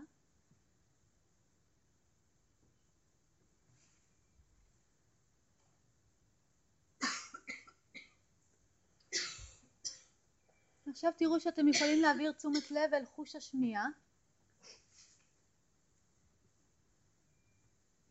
ופשוט להיות כמה רגעים עם הקשבה לחוש השמיעה ולא משנה אם אתם שומעים צליל אחד או כמה צלילים כן? או כל פעם עוברים בין צלילים. פשוט להיות בתשומת לב לחוש השמיעה. כמה רגעים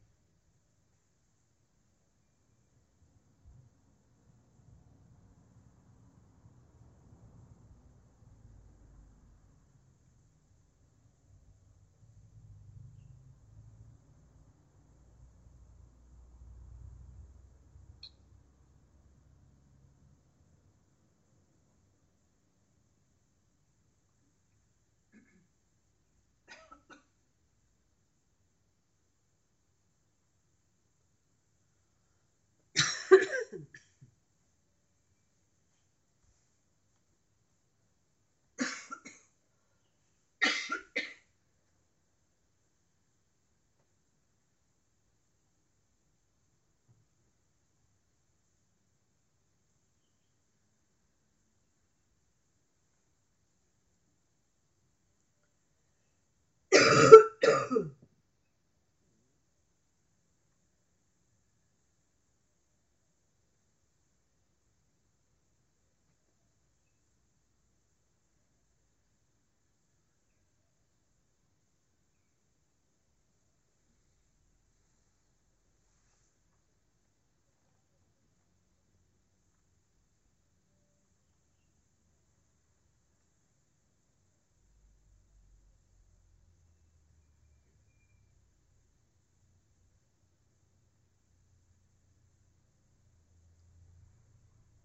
ואז בעדינות שחררו את תשומת הלב מחוש השמיעה, אפשרו לנשימה להעמיק.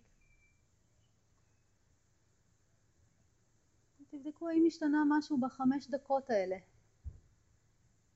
מבחינת הגוף, מבחינת התחושה של האנרגיה, מבחינת מצב ההכרה.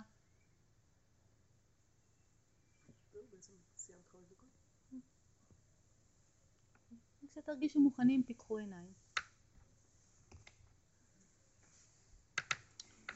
עושה שינוי או לא עושה שינוי? עושה שינוי. ובסך הכל תרגלנו חמש דקות וגם לא משהו שהוא מותאם ספציפית בשבילכם אלא משהו מאוד כללי. אחד הדברים שאנחנו צריכים להבין לפעולות שלנו יש השפעה על מצב המערכת שלנו.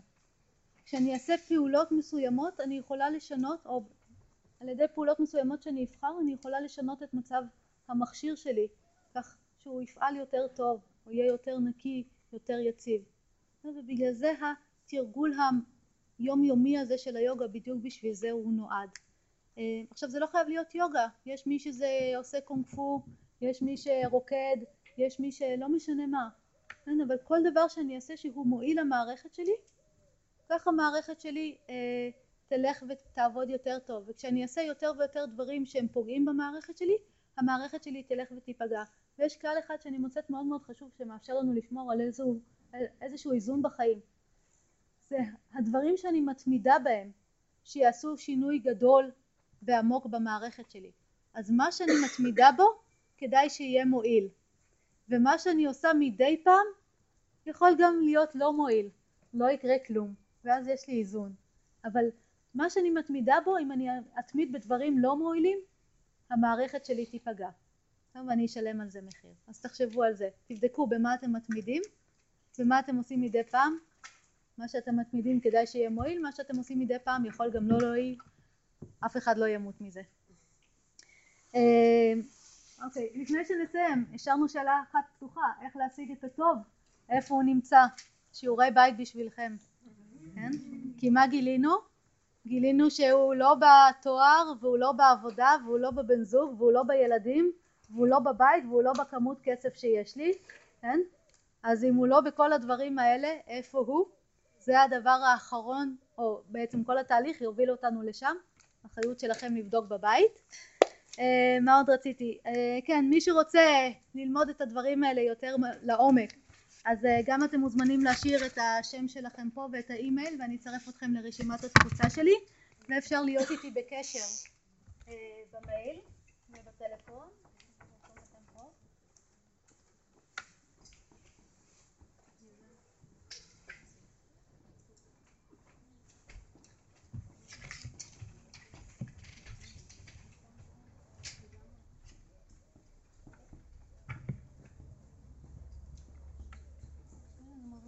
בשמחה ליצור קשר בין אם אתם רוצים לעשות תהליך אישי או משהו אחר או ללמוד משהו לעומק.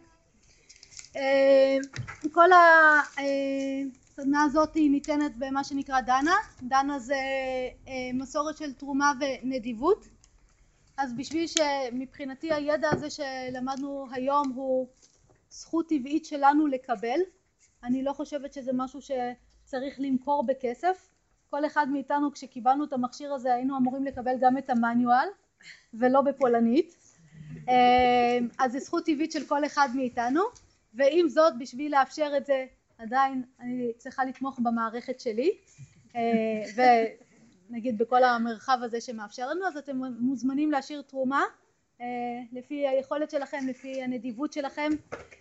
יש קופסה אחת שם עם חור וקופסה אחת שם עם חור אה, שם קופסה כחולה ואתם מוזמנים להשאיר תרומתכם עבור הלימוד. אה, ואנחנו נסיים את זה בהודיה. אז אה, נעצום עיניים רגע אחד. נביא את כפות הידיים זו מול זו אל בית החזה נרכין מהצנתר. נודה על הזכות שניתנה לנו ללמוד ולתרגל יוגה בחיים האלה ואני מקווה שעכשיו יותר ברור למה זו זכות. ותוצאות הלימוד והתרגול שלנו פה היום אנחנו לא נשמור רק לעצמנו אלא נחלוק עם כל הברואים ונקווה שהלימוד הזה יהיה לטובת כולם ושכולנו נזכה להשתחרר מסבל. שתהיה לנו שבת שלום. תודה רבה שבאתם. תודה, שבת שלום. אני הקלטתי את כל ההרצאה, מי שירצה לקבל את ההקלטה מוזמן לשלוח לי מייל ואני אשלח לכם את ההקלטה.